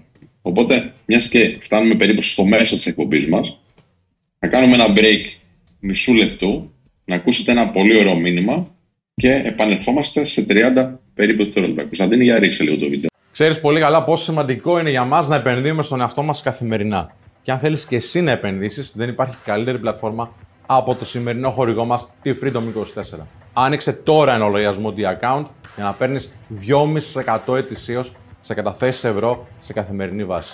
Το D-Account προσφέρει πρόσβαση σε 1 εκατομμύριο μετοχές, σε ETF, stock options και άλλα χρηματοοικονομικά μέσα, προαγορές προσφορές νέων μετοχών στην αγορά, καλύτερες τιμές και δίκαιες προμήθειες. Επίσης, διαθέτει τη χαμηλότερη τιμή σε stock options στην Ευρώπη με 0,65 δολάρια ανά παραγγελία. Και γιατί να επιλέξει Freedom 24, επειδή είναι ευρωπαϊκή θηγατρική της Αμερικάνικης εταιρείας Freedom Holding Corporation, εισηγμένη σε Nasdaq, είναι αξιόπιστη, διαφανής και ελέγχεται και από SASEC και από Buffin και από SEC. Τι άλλο θες; Πάτησε το παρακάτω link για να φτιάξεις και εσύ τώρα το δικό σου επενδυτικό λογαριασμό στη Freedom 24. Χορηγός που εμπνέει ελευθερία, λέει ο Παντελής εδώ, παιδιά. Και ισχύει από το κινητό σας, από το υπολογιστή παντού, μπορείτε να επενδύσετε. Α, και να αν έχετε έτσι, αν είστε σε μια φάση που θέλετε να ε, δουλέψετε λίγο τις επενδύσεις μέσω μιας ασφαλής πλατφόρμα, ασφαλούς πλατφόρμας, μπορείτε να το κάνετε στη Freedom 24. Αν το κάνετε μέσω του link που είναι ακριβώς από κάτω από το βίντεο, στην περιγραφή, α, βοηθάτε και εμάς, βοηθάτε και το κανάλι. Α, να πω κάτι λίγο που λένε εδώ οι φίλοι στο, στα σχόλια, παιδιά. Ε, ας πούμε, ένα που μου έκανε έτσι λίγο εντύπωση, λέει η, η M Θεό, λέει χθες ζήτησα διαζύγιο από τον εδώ και 10 χρόνια σύζυγο, ναρκιστική σχέση, νιώθω χάλια, επιτέλους όμως βρήκα τη δύναμη να σηκωθώ από τον πάτο. Μπράβο. Τώρα, εδώ φαντάζομαι. Ναι, μπράβο αρχικά. Συγχαρητήρια που έκανε αυτή την πολύ πολύ δύσκολη κίνηση. Ε, ποια είναι η ισορροπία, δηλαδή υπάρχει, ας πούμε, υπάρχει χαρμολύπη σε αυτό το κομμάτι. Υπάρχει δηλαδή και περηφάνεια και ε, μπράβο μου και πω που βρήκατε δύναμη και χαρά που απελευθερώθηκα και λύτρωση. Και υπάρχει και ε, ε, μια λύπη, ένα πένθος ότι χάνω μια σχέση. Πώς δουλεύει ακριβώς; Ε, βέβαια, υπάρχει και πένθος. Όταν αφήνω κάτι πίσω, ακόμα και κακοποιητικό να ήταν αυτό, υπάρχει πένθος εκεί. Αφήνω το γνώριμο. 10 χρόνια ήταν, δεν θα πενθήσει. Ε, βέβαια, βέβαια. Ναι, ναι, ναι. Και μπορεί να μην πενθώ ακριβώς αυτό. Μπορεί να πενθώ τον παλιό μου εαυτό, τα 10 χρόνια που έχασα. Μπορεί να είναι πολλά εκεί μέσα μπερδεμένα πράγματα. Ναι, και το τι έρχεται, που θα είναι και αυτό άγνωστο. Ναι. Μπορεί να έρχεται η μοναξιά. Πολλούς ανθρώπους που αναλαμβάνουν αποχωρισμούς, πολλές φορές Ναι. ε, υποβόσκει ο φόβος της μοναξιάς. Ναι, ναι, ναι. Και λέω, μα, μα ξέρεις, σκέφτομαι μόνος μου, καλύτερα να είσαι μόνος σου. Μα σε βασάνιζε. ναι, ναι, ναι, βέβαια. Υπάρχει περίπτωση να μην βρεις κάτι καλύτερο, ας πούμε. Να αυτό φοβούνται, ότι δεν γνωρίζουν εύκολα κόσμο. Ότι δεν τους είναι εύκολο να κάνουν μια καινούργια ερωτική γνωριμία. Δηλαδή και Ναι, εμένα ήταν- βέβαια, βέβαια. Α, Μέχρι τα 26 μου ήταν ο μεγαλύτερος φόβος μου. Ότι αν με χωρίσει η κοπέλα μου, δεν θα βρω εύκολα άλλη. Μέχρι και τα 26 Ναι. μου. Και χρειάστηκε ένας, χρειάστηκε μια πάρα πολύ έντονη κακοποιητική σχέση για να με κάνει να πω ε, θέλω να μείνω μόνος μου μετά από αυτό. Και ήταν η πρώτη φορά που ένιωσα ελεύθερος, ενώ ήμουν μόνος μου και όχι μόνος. Ήταν η πρώτη φορά που δεν το ένιωθα ως μοναξιά και με βοήθησε το σοκ μιας κακοποιητικής σχέσης. Παιδιά, ε, υπήρχε και σωματική κακοποίηση μέχρι ένα σημείο. Μμ. Δηλαδή σε δύο τσακωμούς άρχισε να με χτυπάει. Καλά, δε- Δεν δεν βίωσα πόνο γιατί ήταν 50 κιλά. Οκ, αλλά έφτασε εκεί. Και αυτό τώρα το, το είχα και πρόσφατα δηλαδή με καινούριο πελάτη μας που δεν θέλει να είναι μόνος του. Είναι και αυτό θέμα, έτσι. Σημαίνει ότι. δεν- Ναι. Δεν μπορεί δηλαδή να κάτσει Ναι. ένα βράδυ σπίτι του, να ανοίξει ένα βιβλίο, να διαβάσει και να πιει ένα ποτήρι κρασί ή να χαζέψει τηλεόραση. Δεν Νιώθει το- μόνος του, θέλει να βγει έξω με φίλο του. Δεν του αρέσει ο εαυτός του, δεν του αρέσει η παρέα του, δεν του αρέσει η ζωή του. Δεν του αρέσει η μοναξιά του. Το ίδιο πράγμα λέμε. Ε, εγώ αν κάτσω δύο ώρες Ναι. μόνος μου, θα, θα είμαι πάρα πολύ ωραία την πάρτη μου. Και δύο μέρες μόνος μου. Μετά θα μου λείψει η γυναίκα μου. Οκ, θα θέλω, αλλά δεν είναι ότι δεν την παλεύω μόνος. Ναι, και άλλο μοναξιά, άλλο μοναχικότητα, έτσι. Κι αν μου λείπει κάποιος, άλλο δεν μπορώ να είμαι μόνος μου με τίποτα. Και θέλω οπωσδήποτε να είναι κάποιος εδώ. Και αυτό ε, δεν θα το λύσει κάποιος αν δεν μένει ποτέ μόνος του. Δεν θα- η λύση δεν είναι ε, πρέπει να βρω τον επόμενο ή την επόμενη, γιατί αλλιώς δεν είμαι καλά μόνος μου. Είναι σαν να λέμε ότι ε, δεν έχω πρόβλημα με το αλκοόλ, αν συνεχίσω να πίνω με μια χαρά. Δεν μου λείπει. Οκ. Αυτή, αυ- δεν είναι λύση αυτό. Ε, εγώ αυτό που ακούω όταν κάποιος λέει ότι δεν μπορώ να μείνω μόνος μου είναι δεν αντέχω τον εαυτό μου. Εγώ αυτό ακούω. Δεν με αντέχω. Wow. Για ποιο λόγο κάποιος δεν θα μπορούσε να αντέξει τον εαυτό του; Είναι μια ερώτηση η οποία έχει συζήτηση. Ε, ναι. Την ξεκίνησες. Ωραία. Το κατάλαβα. Ε, έχω επίγνωση ότι την ξεκίνησα. Γιατί έρχομαι αντιμέτωπος με όλες τις ανεπαρκίες μου. δηλαδή, ε, τι μου λείπει, ας πούμε. Πώς, τι μου λείπει; Δεν μ' αρέσει ο εαυτός μου. Δεν μ' αρέσει η ζωή μου. Τα Δεν συναισθήματά μου. έχω- Ναι. Η, η σχέση δηλαδή που έχω με τον εαυτό μου δεν μ' αρέσει. Μμ, μμ. Ε; Και θέλω να πάρω αξία από έξω, από κάποιον άλλον. Εξωγενή παράγοντα. Ναι.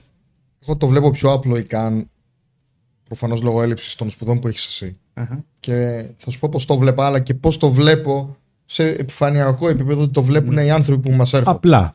Ναι. Ε, ε, επειδή φοβάμαι ότι μπορεί η επόμενη σχέση μου να είναι μετά από 7 χρόνια, Μμμ. δεν την παλεύω να είμαι μόνος μου. Γιατί με τρώει αυτή η σκέψη. Δεν το κατάλαβα. Χωρίζουμε. Οκ.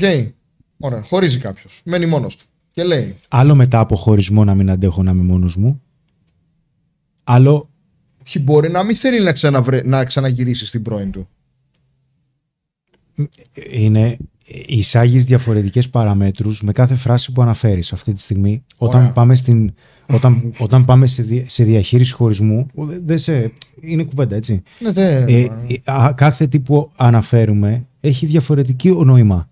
Έχει διαφορετική αξία δηλαδή στη Ωραία. συζήτηση. Να πάρουμε Άλλο να συγκεκριμένα- είσαι μετά τον χωρισμό, άλλο να είσαι δύο χρόνια μετά τον χωρισμό. Να πάρω συγκεκριμένο παράδειγμα. λοιπόν. Ναι, ναι. Οκ, ναι. είχαμε ένα κοινό φίλο Ναι, που τον Απρίλιο του 23 χώρισε. ναι, Γιατί κατάλαβε ότι η κοπέλα του τον απάτησε. ναι, Οκ.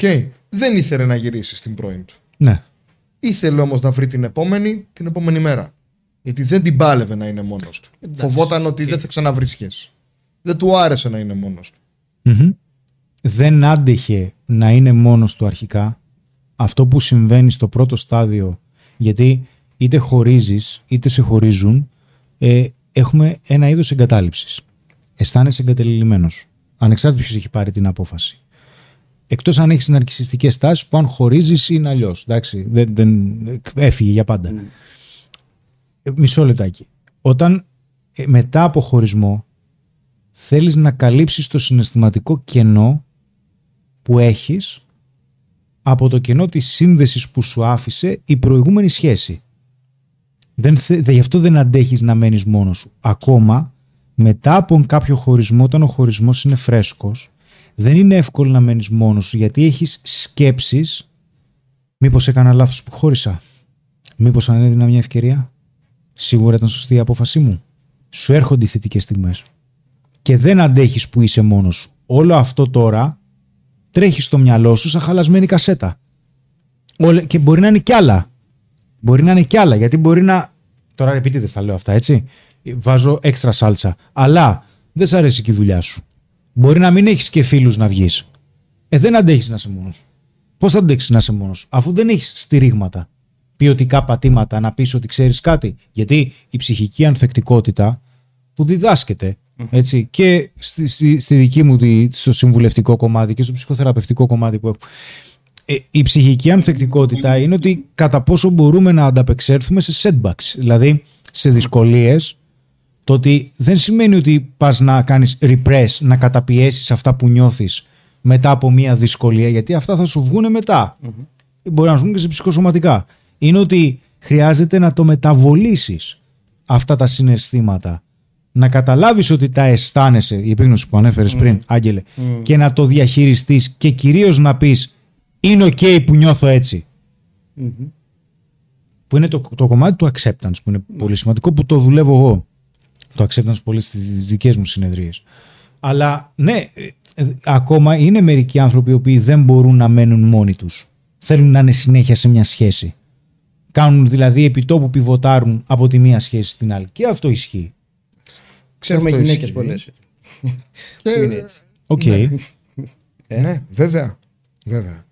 Και μετά έχουμε το παράδοξο ότι. Όχι το παράδοξο, την αντίθεση ότι για τις γυναίκες είναι πιο εύκολο να βγουν ένα ραντεβού, ενώ για τους περισσότερους άντρες ενισχύεται ο φόβος της μοναξιάς Μμ. από την ανικανότητα. Όχι από την ανικανότητα, να το πω, από την δυσκολία που έχουν η ανικανότητα, από τη δυσκολία όμως που έχουν κυρίως να γνωρίσουν μια κοπέλα και να βγουν ραντεβού, όχι να κάνουν σχέση.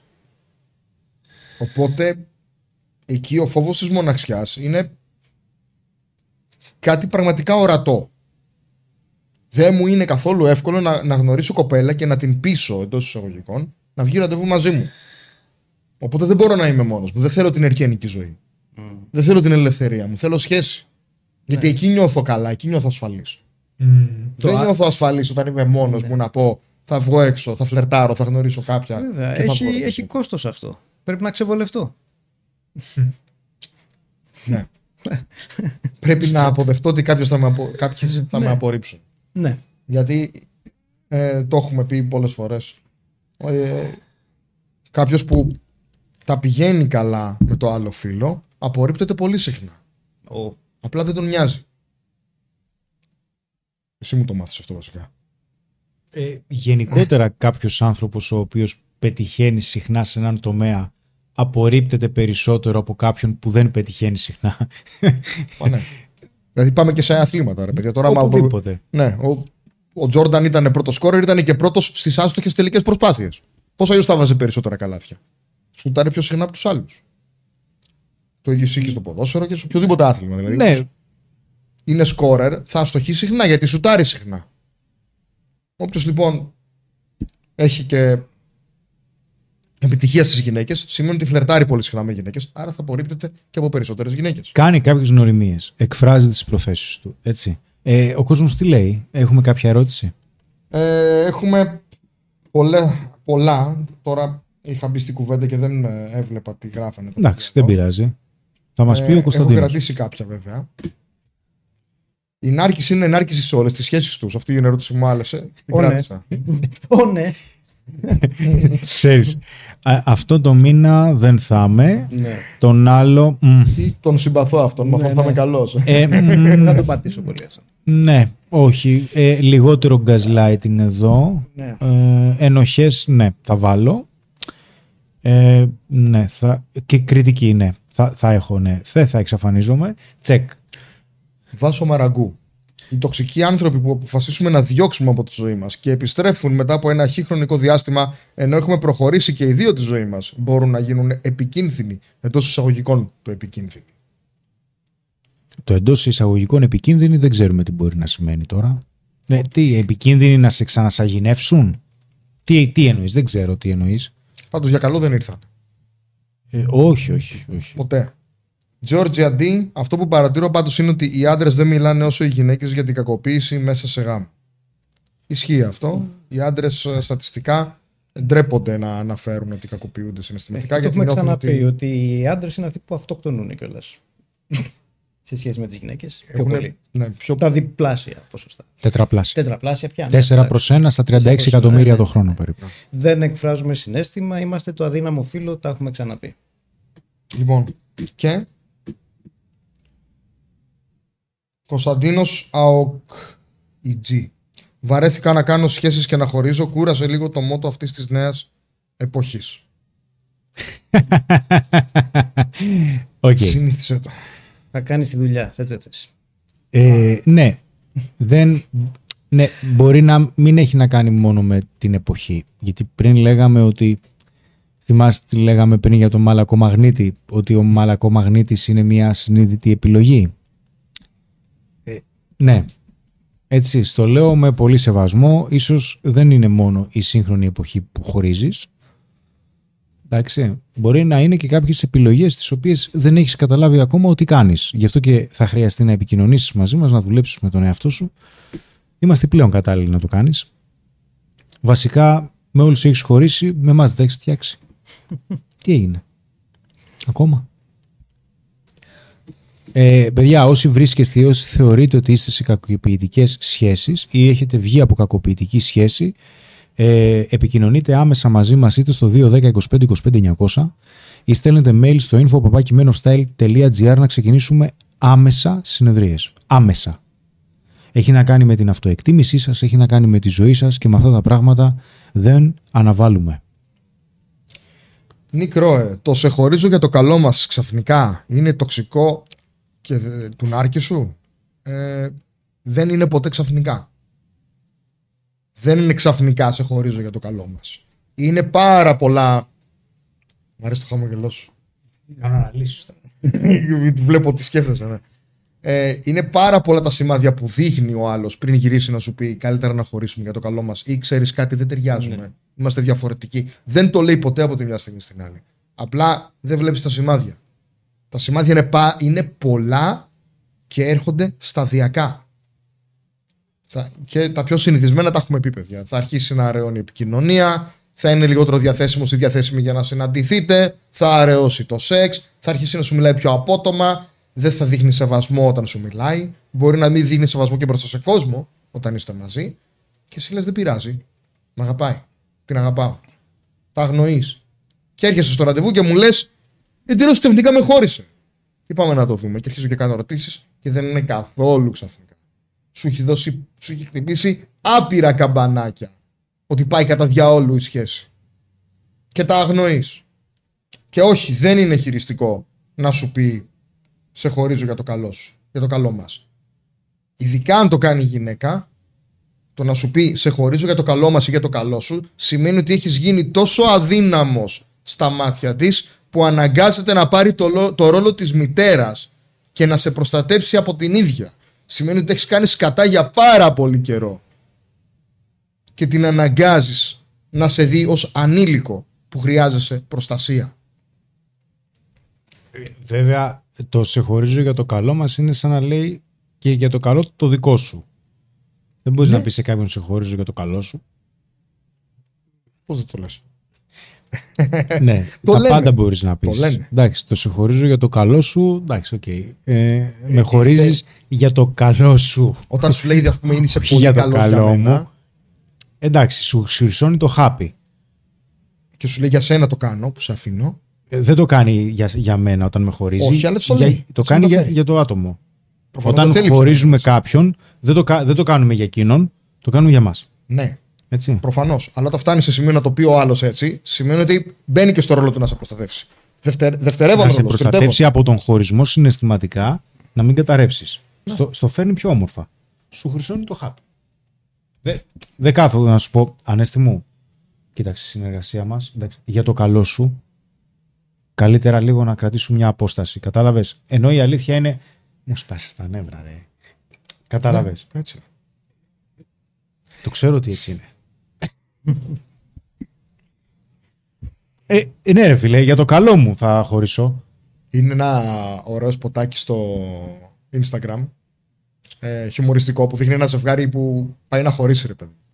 Που είναι από μια σειρά αμερικάνικη που λέγεται Seinfeld, που στην Αμερική είναι πάρα πολύ διαδεδομένη, σαν τα φιλαράκια. Και του κάνει η κοπέλα, ξέρεις κάτι, θέλω να χωρίσουμε. Και είσαι αυτός, οκ. Οκ. Ε, οκ, δεν πειράζει, θα γνωρίσω κάποια άλλη. Είναι κόκαλο η γυναίκα. ρε παιδί μου, γιατί συνήθως η απάντηση είναι Μα γιατί, τι είναι αυτά που λες, σε παρακαλώ. Οκ, ήτανε πά- πέρασα πάρα πολύ καλά που σε γνώρισα. Αφήνει και τα χρήματα για το καφέ που ήπιανε. Και καλή τύχη, καλή συνέχεια. Και φεύγει τραγουδώντας, ρε παιδί μου. Και και η κοπέλα λέει: Μα γιατί δεν μου παρακάλεσε. Είναι... Έχει το ύφος απο... και την απορία του, γιατί να φύγει τόσο με τόση αυτοπεποίθηση και χαρά από μένα. Το έλπιζε μάλλον. Ε, έχουμε κάποια ερώτηση από τους ανθρώπους. Βασικά, μισό λεπτάκι, πόσα like έχουμε. Άμα ξέρω να συνεχίσουμε το live. Η Σάσα Σταμάτη λέει: σε... Οι ενάρκηση σε χωρίζουν ή όχι; Βέβαια, βέβαια. Βέβαια. Βέβαια, βέβαια μετά μπορεί να ξανάρθουν, ε. Ναι. Σε Αν δεν χωρίζουν. παρακαλέσεις, Θα και- επιστρέψουν, θα βρουν τρόπο. Ναι, δεν σε αφήνει εύκολα ο Νάρκησος. Δεν σε αφήνει εύκολα. Έχουμε 580 άτομα live και 344 like. Παιδιά, από τα 400 και πάνω like μιλάμε τώρα, έτσι. Πάμε για 400. Θέλουμε άλλα 56 like. Δεν είναι τώρα αυτά για μας. Έχουμε και κάποια αυτοεκτίμηση. Και όπως λέει η Χριστίνα Μπονότη πολύ ωραία, σε φτάνουν σε σημείο να τους χωρίσει εσύ ώστε να παρουσιαστούν ως θύμα. Το κάνουν και αυτό. Να πούμε κάποια σημάδια στην αρχή μιας γνωριμίας που δείχνουν ότι η σχέση θα γίνει κακοποιητική. Στην αρχή. Η νάρκηση παρουσιάζουν το καλύτερο, το καλύτερο τους πρόσωπο στην αρχή. Είναι υπέροχη στην αρχή. Και αυτό είναι ένα σημάδι. Όταν ξαφνικά σε εξειδανικεύουν πολύ γρήγορα και λένε τι υπέροχος που Μπράβο, είσαι, τι ναι, υπέροχη ναι, που ναι. είσαι, είσαι αυτό που έψαχνα τόσο καιρό και τώρα είναι από τις πρώτες ώρες ή μέρε. Ναι. Είναι ένα Ε, όταν σημάδι. σε fast forward πάει αυτό γρήγορα. Ε, το πόσο μεγάλο βάρος δείχνουν στην εμφάνισή τους και στο πώς φαίνονται στους άλλους. Η αυτοεικόνα τους τους απασχολεί πάρα πολύ. Ναι. Που είναι πάρα πολύ εύθραυστη βέβαια. Ναι. Αλλά ε, πιστεύω ότι είναι από τα πρώτα κομμάτια. Ναι, ναι. Προσπαθούν να επικοινωνήσουν ότι είναι σπουδαίοι με κάθε τρόπο. Ε, Ή ότι ταιριάζεται. ναι. Και εμπειρικά σε μένα, όταν ε, έμπλεκα με γυναίκα που ήταν ενάρκησος και θα γινόταν κακοποιητική, ε, στα πρώτα ραντεβού θα μου έλεγε ότι πάντα στη σχέση της αυτή ήταν το θύμα. Και πόσο μπιπ ήταν όλοι οι άντρες που γνώριζε οκ. και πόσο άτυχη ήταν στη ζωή της και μίλαγε άσχημα για τους πρώην συντρόφους της. Αυτό ήταν μετά από λίγο όταν το άκουγα έλεγα οκ θα πιούμε ένα ποτό τώρα εδώ και δεν θα με ξαναδεί ποτέ. Ναι, αυτό είναι red flag όντως. Που ακόμα Πήγαμε 400 like, γιατί μιλάμε ακόμα. Τι είμαστε συμβαίνει; 380. Θέλουμε άλλα 20 like. Παιδιά, 400 να πάμε είναι η αρχή, έτσι. Είναι α, για να ζεσταθούμε. Είναι το προσάναμα. Θα κάτσουμε εδώ τώρα όλο το βράδυ για να έχουμε 400 like. Άντε. Μ' αρέσει που το λέω έτσι σοβαρά πάντως. Έτσι. Είναι ψαρωτικό. Νίκρο συνεχίζει. Ήταν, ο Νίκρο είναι που ρώτησε που, αν ξαφνικά σε χωρίσει κάποιος και πήγε για το καλό μας. Αυτή που είπε για το καλό μας, όλο το καλοκαίρι έκανε like σε ιστορίες και με έπαιρνε τηλέφωνο με τη δικαιολογία να δω τι κάνεις. Με είχε τρελάνει, την ήθελα ακόμα και αυτή πάντα το πλεύριζε στο τηλέφωνο. Ωραία, και τι έγινε Που με... βρήκα το θάρρος να την κόψω εντελώς, λέει. Α, άντε ρε Μπράβο. παιδί μου, την ψυχή μας έβγαλες. Μπράβο. Πες το. Ναι, καλά έκανες. Βέβαια. Και Βέβαια. σε άλλη περίπτωση, όταν α- αν συμβεί σε κάποιον αυτό, πολύ απλά λες υπάρχει κάποιος σοβαρός λόγος που επικοινωνείς μαζί μου. Και αν η απάντηση είναι όχι, απλά θέλω να δω τι κάνεις, οκ, απλά δεν χρειάζεται. Χάρη για την ηρεμία, δεν χρειάζεται. Να είσαι καλά. Μα γιατί, μα μου σου του και τι δεν πειράζει να μιλάμε. Όχι, πειράζει, δεν θέλω. Να είσαι καλά. Γεια σου. Απλά και όμορφα. Απλά και αντρικά. Mind Body Soul. Ο μεγαλομανής νάρκισσος κάνει κρα για προσοχή. Είναι πολύ loud. Οι κρυφονάρκισσοι το παίζουν ντροπαλοί, λέει. Όπα. Δεν νομίζω. Υπάρχει κρυφονάρκη. Υπάρχει νέα ορολογία, ναι. COVID. Ο Α. κρυφός, ναι. Ο Undercover; ναι. Μάλιστα. Υπάρχει και Ε, Undercover. δεν το έχει συναντήσει. φαντάζομαι. Ε, ναι, δεν κρατάει πολύ. Δεν μπορεί να κρυφτεί πολύ. Καλά, ναι. Είναι λύκος με Εντάξει, προβιά. Νομίζω ότι εκεί αναφέρονται κυρίως σε κάποιους που έχουν χαρακτηριστικά ναρκισιστικά, αλλά δεν πληρούν τις προδιαγραφές για να πάρουν τη διάγνωση. Δηλαδή, για να διαγνωστείς ανάρκησο, πρέπει να έχεις τουλάχιστον πέντε από τα στοιχεία αυτά. Ε, αυτοί μπορεί να έχουν τα τρία, τα τέσσερα. Λευτέρης Φραγκουδάκης κάνει ωραία ερώτηση. Είμαστε στα 420, δεκα- πόσα; Ε, μα... 413 like. Ναι. Λοιπόν, Λευτέρης Φραγκουδάκης, πολύ ωραία ερώτηση. Η νάρκηση πονάνε ψυχικά ή επειδή δεν έχουν ενσυναίσθηση δεν νιώθουν τίποτα; Πονάνε από τη μέρα που γεννήθηκαν μέχρι τη μέρα που θα πεθάνουν. Είναι πληγωμένοι μέσα τους και δεν το παραδέχονται ούτε οι ίδιοι στον εαυτό τους. Υποφέρουν και δεν το δείχνουν. Και κάνουν και τους άλλους να υποφέρουν. Τους πάντες. Ε, Ναι, μα. όλο, όλο το σύμπαν να υποφέρει. Γι' αυτό λέμε μακριά. Μακριά. Μακριά. Λοιπόν, Παιδιά, να πω κάτι. Έλα. Ε, έχετε δει, το, το λέει ο Γιάννης ο Παυλάκος και είναι έτσι μια παρένθεση μικρή. Και συνεχίζουμε και στα, σε αυτά τα θέματα. Ήθελα, ήθελα να το σχολιάσουμε γιατί είναι και επίκαιρο πάρα πολύ. Ε, λέει ο Γιάννης ο Παυλάκος, ο φίλος, ε, για μια σειρά που έχει βγει σε ένα κανάλι. Δεν την έχω δει καθόλου, αλλά έχω δει ένα απόσπασμα. Που το απόσπασμα παρουσιάζει την ε, τάξη ενός σχολείου, μάλλον λύκειο πρέπει να είναι, ε, και είναι ένα παιδί το οποίο το ρωτάει ο δάσκαλος Πώς το βλέπεις, τι θα κάνεις από μετά το σχολείο, ξέρω εγώ, τι θα κάνεις με, με το επαγγελματικό σου. Και λέει, λέει, δεν ξέρω, λέει, θα, θα πουλάω τις πατούσες μου. Του λέει, δηλαδή, θα βγάζω φωτογραφίες, λέει, και θα τις ε, ε, πουλάω. Του δάσκαλος τώρα μάλλον καταλάβαινε. Ο δάσκαλος τώρα γύρω στα 50, φανταστείτε, 60, λιγότερο. Λέει, θα, στο, αν μου το αναλύσει λέει, λίγο περισσότερο. Λέει, θα ανοίξω, λέει, ένα, ένα πώς το λέει, Finsta και ένα OnlyFans. Μάλλον είναι κάτι αντίστοιχο το Finsta. Δεν, δεν το έχω υπόψη μου. Και θα φτιάξω ένα account. Θα βγάζω φωτογραφίες στις πατούσες μου. Θα κάνω follow, λέει, κυρίους όπως είστε, λέει, εσείς, στην ηλικία σας. Και θα τους πουλάω, λέει, φωτογραφίες από τις ε, πατούσες μου α, για 50 ευρώ. Και έχει γίνει ένας άλλος με αυτό στα, social media. Μιλάμε για... Δεν ξέρω πώς το βλέπετε. Δεν ξέρω αν είναι έτσι η κοινωνία μας, η, η νέα μας γενιά. Δεν νομίζω ότι είναι έτσι ακριβώς. Η νέα γενιά Να είναι πω έτσι. την αλήθεια. Σε, σε κάποιο βαθμό η νέα γενιά είναι έτσι. Τι; Σε κάποιο βαθμό η νέα γενιά είναι έτσι. Ξέρεις τι, πάντα υπάρχουν στοιχεία τέτοια σε κάθε γενιά, σε κάθε, έτσι, πώς να το πω, σε, σε κάθε περίοδο της, ε, της ιστορίας μας, ρε παιδί μου. Κάποιος θα αποκλίνει. Δεν νομίζω ότι αυτό που προβάλλεται τώρα είναι οι άνθρωποι έτσι ακριβώς. Δεν ξέρω τι γνώμη έχετε. Είχαμε Αλλά να φιλοξενήσει. κάνουμε αν θέλετε έτσι. Ναι. Είχαμε, Τι; φιλο... Είχαμε φιλοξενήσει σε ένα απλά και αντρικά μια κοπέλα από OnlyFans. Ε... Ναι. Μετά από λίγες μέρες επικοινώνησε μια φίλη μου, πολύ καλή μου φίλη, οικογενειακή φίλη, που μου είπε ότι δουλεύει σε μεγάλη εταιρεία, ότι σχολιάστηκε αυτό το επεισόδιο και από τον τρόπο που μιλήσανε πολλές γυναίκες συνάδελφοί της κατάλαβε ότι έχουν OnlyFans. Άντε ρε. Πολλές, όχι μία και δύο. Ναι. Οπότε ε, είναι αρκετές οι γυναίκες που θα εκμεταλλευτούν ε, το κορμί τους με αυτόν τον τρόπο.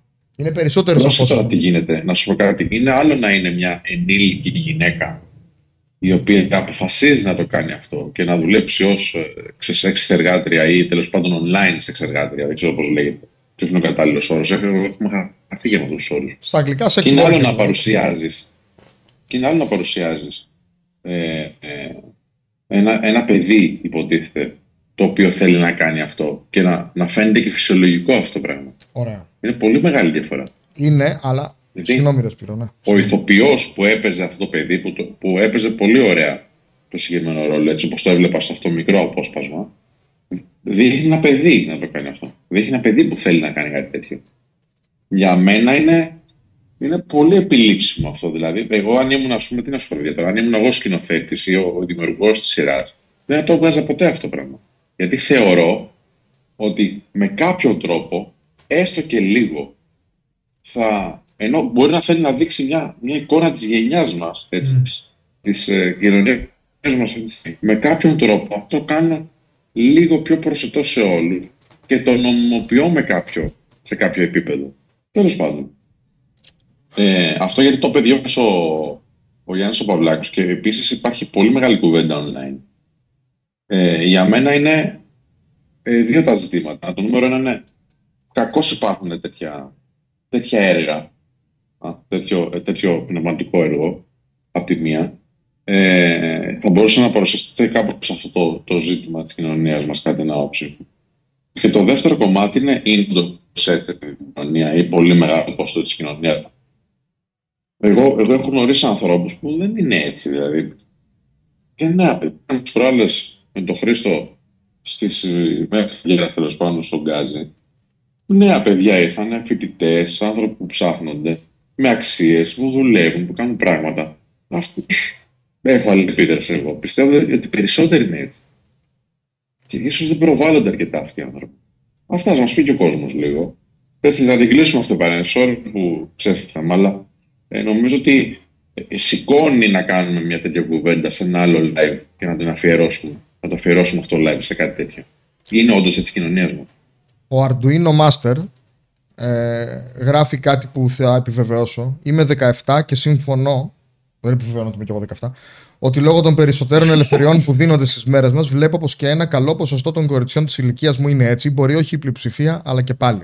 Είναι λοιπόν και άνθρωποι που έρχονται στο Men of Style, ε, νέες γενιές, okay, μέχρι 22-23, που επειδή κάνουμε συζήτηση στα ραντεβού, μου λένε ότι πολλές κοπέλες της ηλικίας τους από 16-17 χρονών πουλάνε τις πατούσες τους ή έχουν OnlyFans. Οπότε είναι σημείο των καιρών και είναι κάτι που είναι ανησυχητικά σε ψηλότερο ποσοστό στις νέες γενιές από ότι στις παλιότερες. Δεν είναι η πλειοψηφία, αλλά είναι, είναι σημαντικό το ποσοστό, δυστυχώς. Είναι σημαντικό. Άγγελε, έχεις κάποιο, κάποια άποψη γι' αυτό, κάποιο insight, κάτι που μπορεί να, να, να μας βοηθήσει να καταλάβουμε αν υπάρχει αύξηση ή ποια αν υπάρχει που μπορεί να οφείλεται αυτό.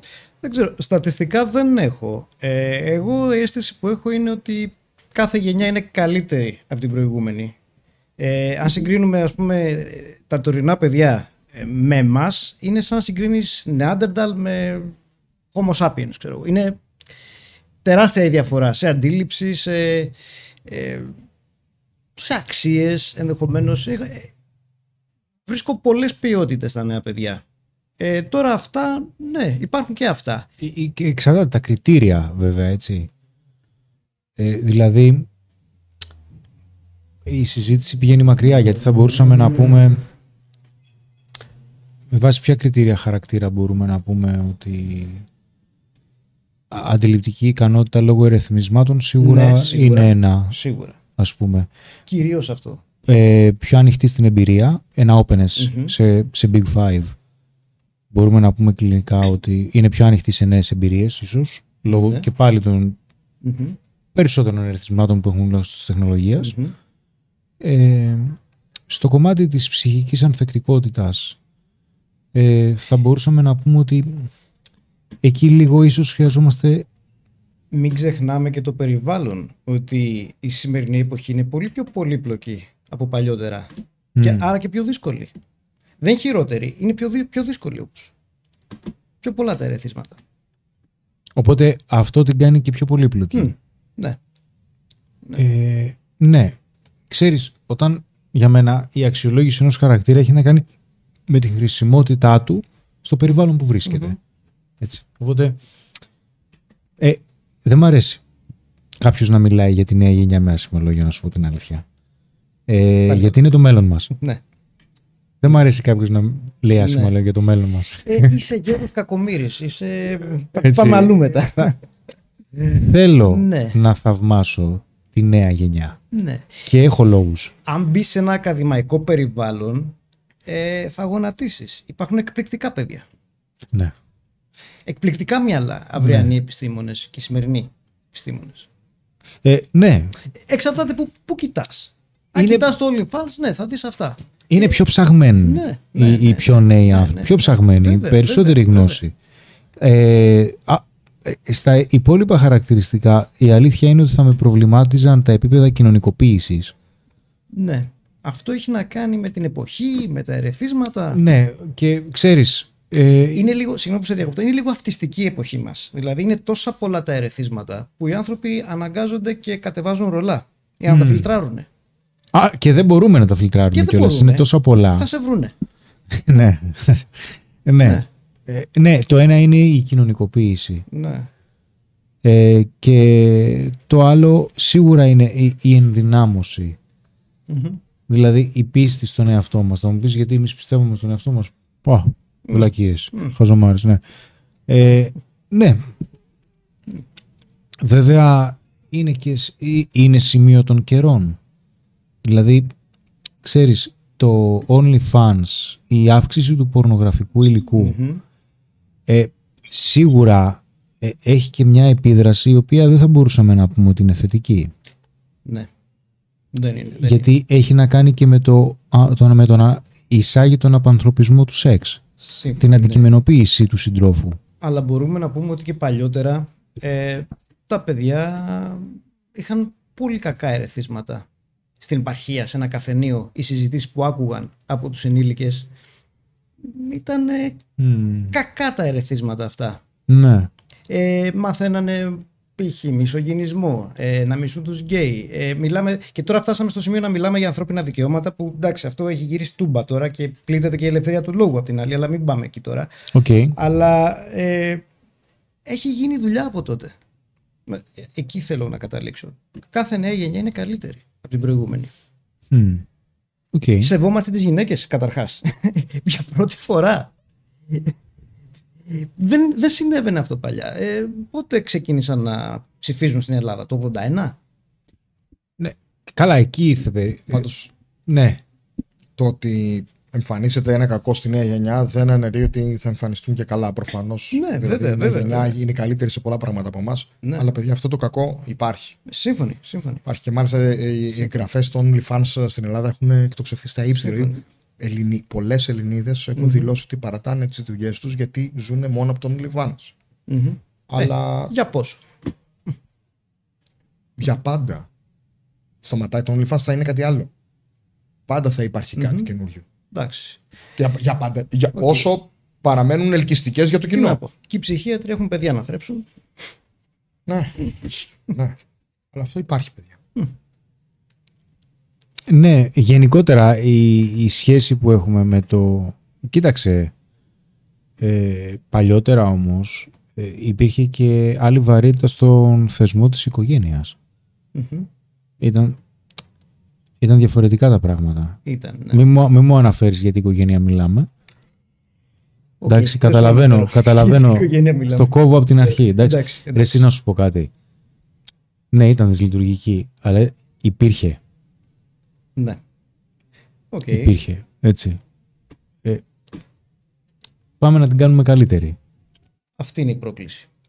Τεράστια είναι. Ναι. Τεράστια, γιατί ε, υπολογίζεται ότι υπάρχει περίπτωση, μου φαίνεται να έχουμε πέσει σε πληθυσμό πάνω από ένα εκατομμύριο την επόμενη δεκαετία στην Ελλάδα. Μπορεί και 1,5 εκατομμύριο. Γερνάμε πάντως. Μμμ. Γερνάμε. Γερνάμε σαν λαός. Ο μέσος όρος ηλικίας του Α. Έλληνα έχει ανέβει γιατί ακριβώς έχουμε λιγότερες γεννήσεις. Υπογεννητικότητα. Οκ. Ε, και ναι, έχει μειωθεί ο πληθυσμός.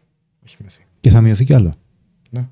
Γιατί έχουμε πηγεν- υπογεννητικότητα. Αν δεν αναλάβει το κράτος ε, αυστηρά με, δυνατά μέτρα, όχι αυστηρά, Με το δυνατά ζόρι. μέτρα που θα, όχι, που θα Men of Style, φίλε. Αυτή είναι η λύση σε όλα. νομοθεσία που θα ευνοεί τις γεννήσεις θα έχουμε θέματα. Ναι. Men of Δεν style. πρόκειται να γίνει αυτό, οπότε. Δεν υπάρχει Ε, περίπτωση. Τώρα, ας πούμε, στην Αγγλία βλέπεις πάρα πολλές Αγγλίδες που κάνουν παιδί χωρίς να παντρεύονται γιατί το κράτος έχει επίδομα για τις single, μα- για τις single μητέρες Μμμ. ε, που δίνει το κράτος, εκεί που επιβάλλει στον ε, πατέρα.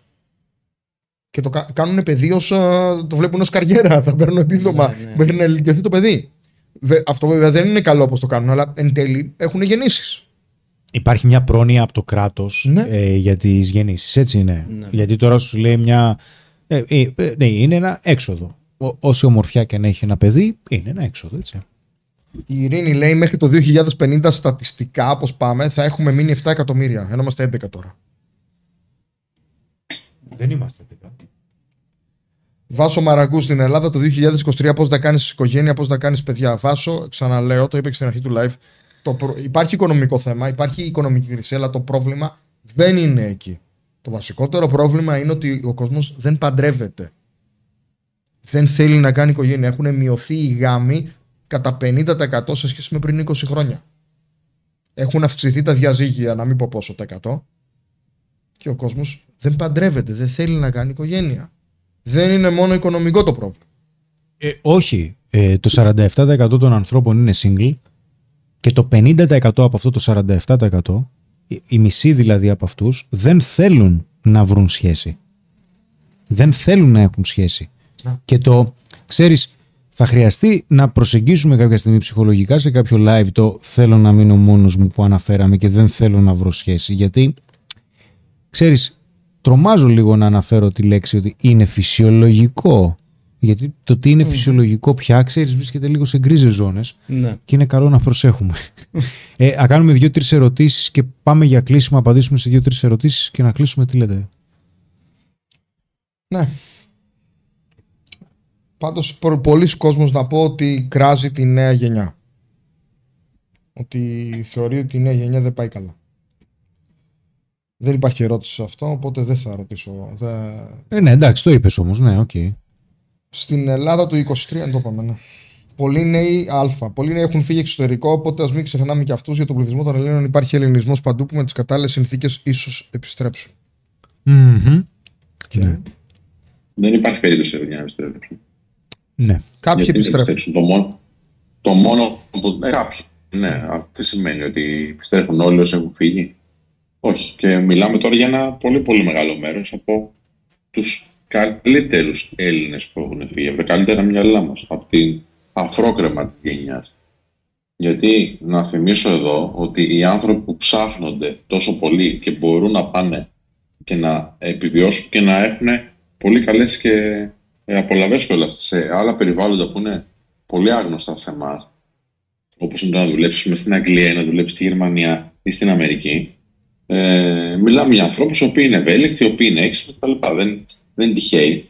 Αυτοί λοιπόν, σύμφωνα με κάποιες μετρήσεις που έχω ε, υπόψη μου, ε, αν είναι 600 με, με 800.000 που λένε στην περίοδο της κρίσης, μέσα σε 10 χρόνια δηλαδή, μιλάμε για ένα τεράστιο, ε, πολύ δυνατό ε, ε, ποσοστό των ανθρώπων. Λοιπόν, το να επιστρέψουμε με αυτούς τους μισθούς, με αυτή την κατάσταση που υπάρχει σε πολλά κομμάτια ε, της, ε, του κράτους μας, το θεωρώ σχεδόν αδύνατο. Έχουν ανέβει κάπως οι μισθοί, έχουν ανέβει. Υπάρχει, είναι κάπως καλύτερα τα πράγματα σε σχέση με 10 χρόνια πριν στην αγορά. Ναι, είναι κάπως καλύτερα. Είναι αρκετό αυτό; Όχι, δεν είναι αρκετό. Οπότε δεν νομίζω να, να γίνει αυτό, να γίνει άμεσα. Η μόνη λύση αυτή τη στιγμή, έτσι όπως βλέπω εγώ και, και συζητάνε πάρα πολλοί άνθρωποι και από αυτά που ενημερώνομαι σας λέω, δεν είναι δικιά μου άποψη αυτή, είναι με κάποιον τρόπο οι, οι άνθρωποι που είναι εντός της χώρας, εδώ δηλαδή, χωρίς αυτό να σημαίνει ότι κόβουμε τις ε, δυνατότητες του, του brain gain που λέμε, του να ξαναεπιστρέψουν αυτοί οι άνθρωποι, να επιστρέψουν αυτοί οι άνθρωποι πίσω και να ε, επανέλθουν στην πατρίδα, ε, είναι να, να βοηθήσουμε τους ανθρώπους που είναι εντός της χώρας να έχουν τις κατάλληλες συνθήκες να δουλέψουν εδώ, να κάνουν thrive εδώ, να κάνουν οικογένεια εδώ, να κάνουν παιδιά εδώ, είτε με επιδόματα που δίνουν επιδόματα σε ό,τι να είναι και δεν μπορούν να δώσουν επιδόματα σε ανθρώπους που κάνουν οικογένεια, ας πούμε. Είναι, είναι, είναι κακό αυτό, κατά την άποψή μου. Να, να βοηθήσουμε τους ανθρώπους να καταλάβουν την αξία της οικογένειας, το πόσο σημαντικό είναι το πρόβλημα ε, και να, να τους στηρίξουμε. Να στηρίξουμε ένα νέο ζευγάρι. Γίνονται, από ό,τι μαθαίνω, κάποιες προσπάθειες, π.χ. προς τα βγήκε ένα, ε, ένας, νο- ένα, μια, μια, μια, πώς το λένε, ένας νόμος, μια ρύθμιση για να έχεις ένα πολύ χαμηλό τοκοδάνειο και να πάρεις ένα σπίτι σαν νέο ζευγάρι, ε, ειδικώς για τους ανθρώπους που έχουν πολύ χαμηλά εισοδήματα. Αυτό είναι κάτι, αλλά χρειάζονται και άλλες τέτοιες ενέργειες προς αυτή την κατεύθυνση. Αλλιώς δεν, δεν, δεν, δεν θα υπάρξει εσωτερία σε αυτό το πράγμα. Και να σου πω κάτι, δεν είναι οι, οι Έλληνες οι περίεργοι. Το ίδιο πρόβλημα αντιμετωπίζει και η Ιταλία αυτή τη στιγμή. Πολύ σημαίνει η Ιταλία. Το ίδιο πρόβλημα το αντιμετωπίζουν στον Νότο, παιδιά. Ο Νότος της Ευρώπης εννοώ. Αυτά. Για ψυχοσωματικά που έχουμε λόγω κακοποιητικών σχέσεων, ε, ρώτησε. Ποια είναι η ερώτηση; Αν μπορεί ο ψυχολόγος να αναλύσει το, κομμάτι, το θέμα αυτό, ψυχοσωματικά που προκύπτουν μετά από κακοποιητική σχέση. Τα βλέπουμε στη θεραπεία. Ε, ναι, υπάρχουν και αυτά. Ε, ναι, ο λόγος που θα προκύψει ένα ψ- ψυχοσωματικό είναι ότι βγαίνουν κάποια συναισθήματα στο σώμα καταπιεσμένα. ναι, έτσι. ναι, ακριβώς, ακριβώς. Είχα βγει με κοπέλα ραντεβού που είχε βγει από κακοποιητική σχέση Μμμ. και είχε στο τέλος της σχέσης έβγαλε ελεύθερη αυτό που Μμ. ασπρίζει το δέρμα. Μμμ. Το πιο συνηθισμένο συνήθως είναι έχουμε κάποια τριχόπτωση σε κάποιο σημείο του σώματος συνήθως εμφανίζεται ή έχουμε κάτι το οποίο έχει να κάνει με το στομάχι; Σφιξίματα, ημικρανίες. ε, Κεφάλι. ο- ναι, πολλά τέτοια, πολλά τέτοια. Αυτοάνοσα εμφανίζονται πολλές φορές. Ναι. Πολλά. Βέβαια. Ανέστη, έχουμε άλλη ερώτηση. Πάμε για κλείσιμο. Πάμε να κλείσουμε. Σιγά σιγά. Σπύρο, είσαι εντάξει, θες να πεις κάτι; Είμαι εντάξει, είμαι εντάξει. Τίποτα να πω λίγο μόνο ότι λέει η Ήρα ότι το έβγαλαν λέει το συγκεκριμένο κομμάτι. Α, γιατί δεν υπήρχαν διαθέσιμα σπίτια να αγοράσουν το ζευγάρι ο Σπύρο. Ε, εγώ ξέρω ότι είναι ενεργό αυτή τη στιγμή γιατί έχω ασχοληθεί με τέτοια αγοραπολισία. Ε, οπότε γνωρίζω ότι είναι ενεργό ή τουλάχιστον ε, πολλοί άνθρωποι πρόλαβαν. Απλά λέω, παιδιά, δεν φτάνει αυτό, έτσι. Δεν φτάνει αυτό. Επίσης, μια άλλη α, φίλη, η Ειρήνη νομίζω, λέει ότι ε, το 2000, 2.000 ευρώ που δίνουν στα νέα ζευγάρια όταν κάνουν ένα παιδί. Ναι, είναι κάτι, παλιά δεν υπήρχε, εντάξει. Απλά δεν φτάνει ρε παιδιά. 2.000 τώρα δεν είναι τίποτα, ας πούμε. Δεν φτάνει τώρα για να πει ο άλλος. Α, ωραία, θα έχω 2.000, ας κάνω ένα παιδί. Όχι, δεν είναι, δεν είναι σημαντικό. Είναι κάτι, είναι κάτι, σίγουρα. Υπήρχε παλιά, όχι, δεν υπήρχε. Να τα λέμε και τα θετικά που γίνονται. Απλά δεν είναι αρκετό για να καταπολεμιστεί ένα τόσο σημαντικό ζήτημα. Αυτά. Οκ. Πάμε λοιπόν στο κλείσιμο. Ε, να ευχαριστήσουμε πάρα πολύ τον κόσμο, να ευχαριστήσουμε τον Σπύρο που ήταν παρόν Ευχαριστώ πάλι πάρα πολύ, παιδιά. Εγώ σε ένα ευχαριστώ για ταξίδι. την παρέα. Ευχαριστούμε για την παρέα, να είσαι καλά. Ε, να ευχαριστήσουμε και τον Ανέστη, να ευχαριστήσουμε και τον Κωνσταντίνο για τον άψογο ήχο και την εικόνα. Δεν ειρωνεύουμε. Το εννοώ, αλήθεια. να ευχαριστήσουμε και τον Άγγελο στην πρώτη του επίσκεψη στο Πλά Κεντρικά. Να είσαι καλά, Άγγελε. Ευχαριστώ, ευχαριστώ. Εντάξει, ευχαριστούμε και τον κόσμο, ευχαριστούμε και εσάς. Ε, να είστε πάνω απ' όλα καλά, γιατί σε περίπτωση που δεν είστε και πάλι είναι όλα OK, γιατί είμαστε εμείς εδώ. Μην ξεχνάτε πως οτιδήποτε χρειάζεται μπορείτε να επικοινωνήσετε μαζί μας είτε στο 210 25 25 900 είτε στο info menofstyle.gr γιατί ξέρετε πάρα πολύ καλά ότι θα απευθυνθείτε στους πλέον ειδικούς αυτή τη στιγμή. Okay? Να είστε καλά. Καλό βράδυ σε όλους. Φιλιά πολλά. Καλό βράδυ, παιδιά.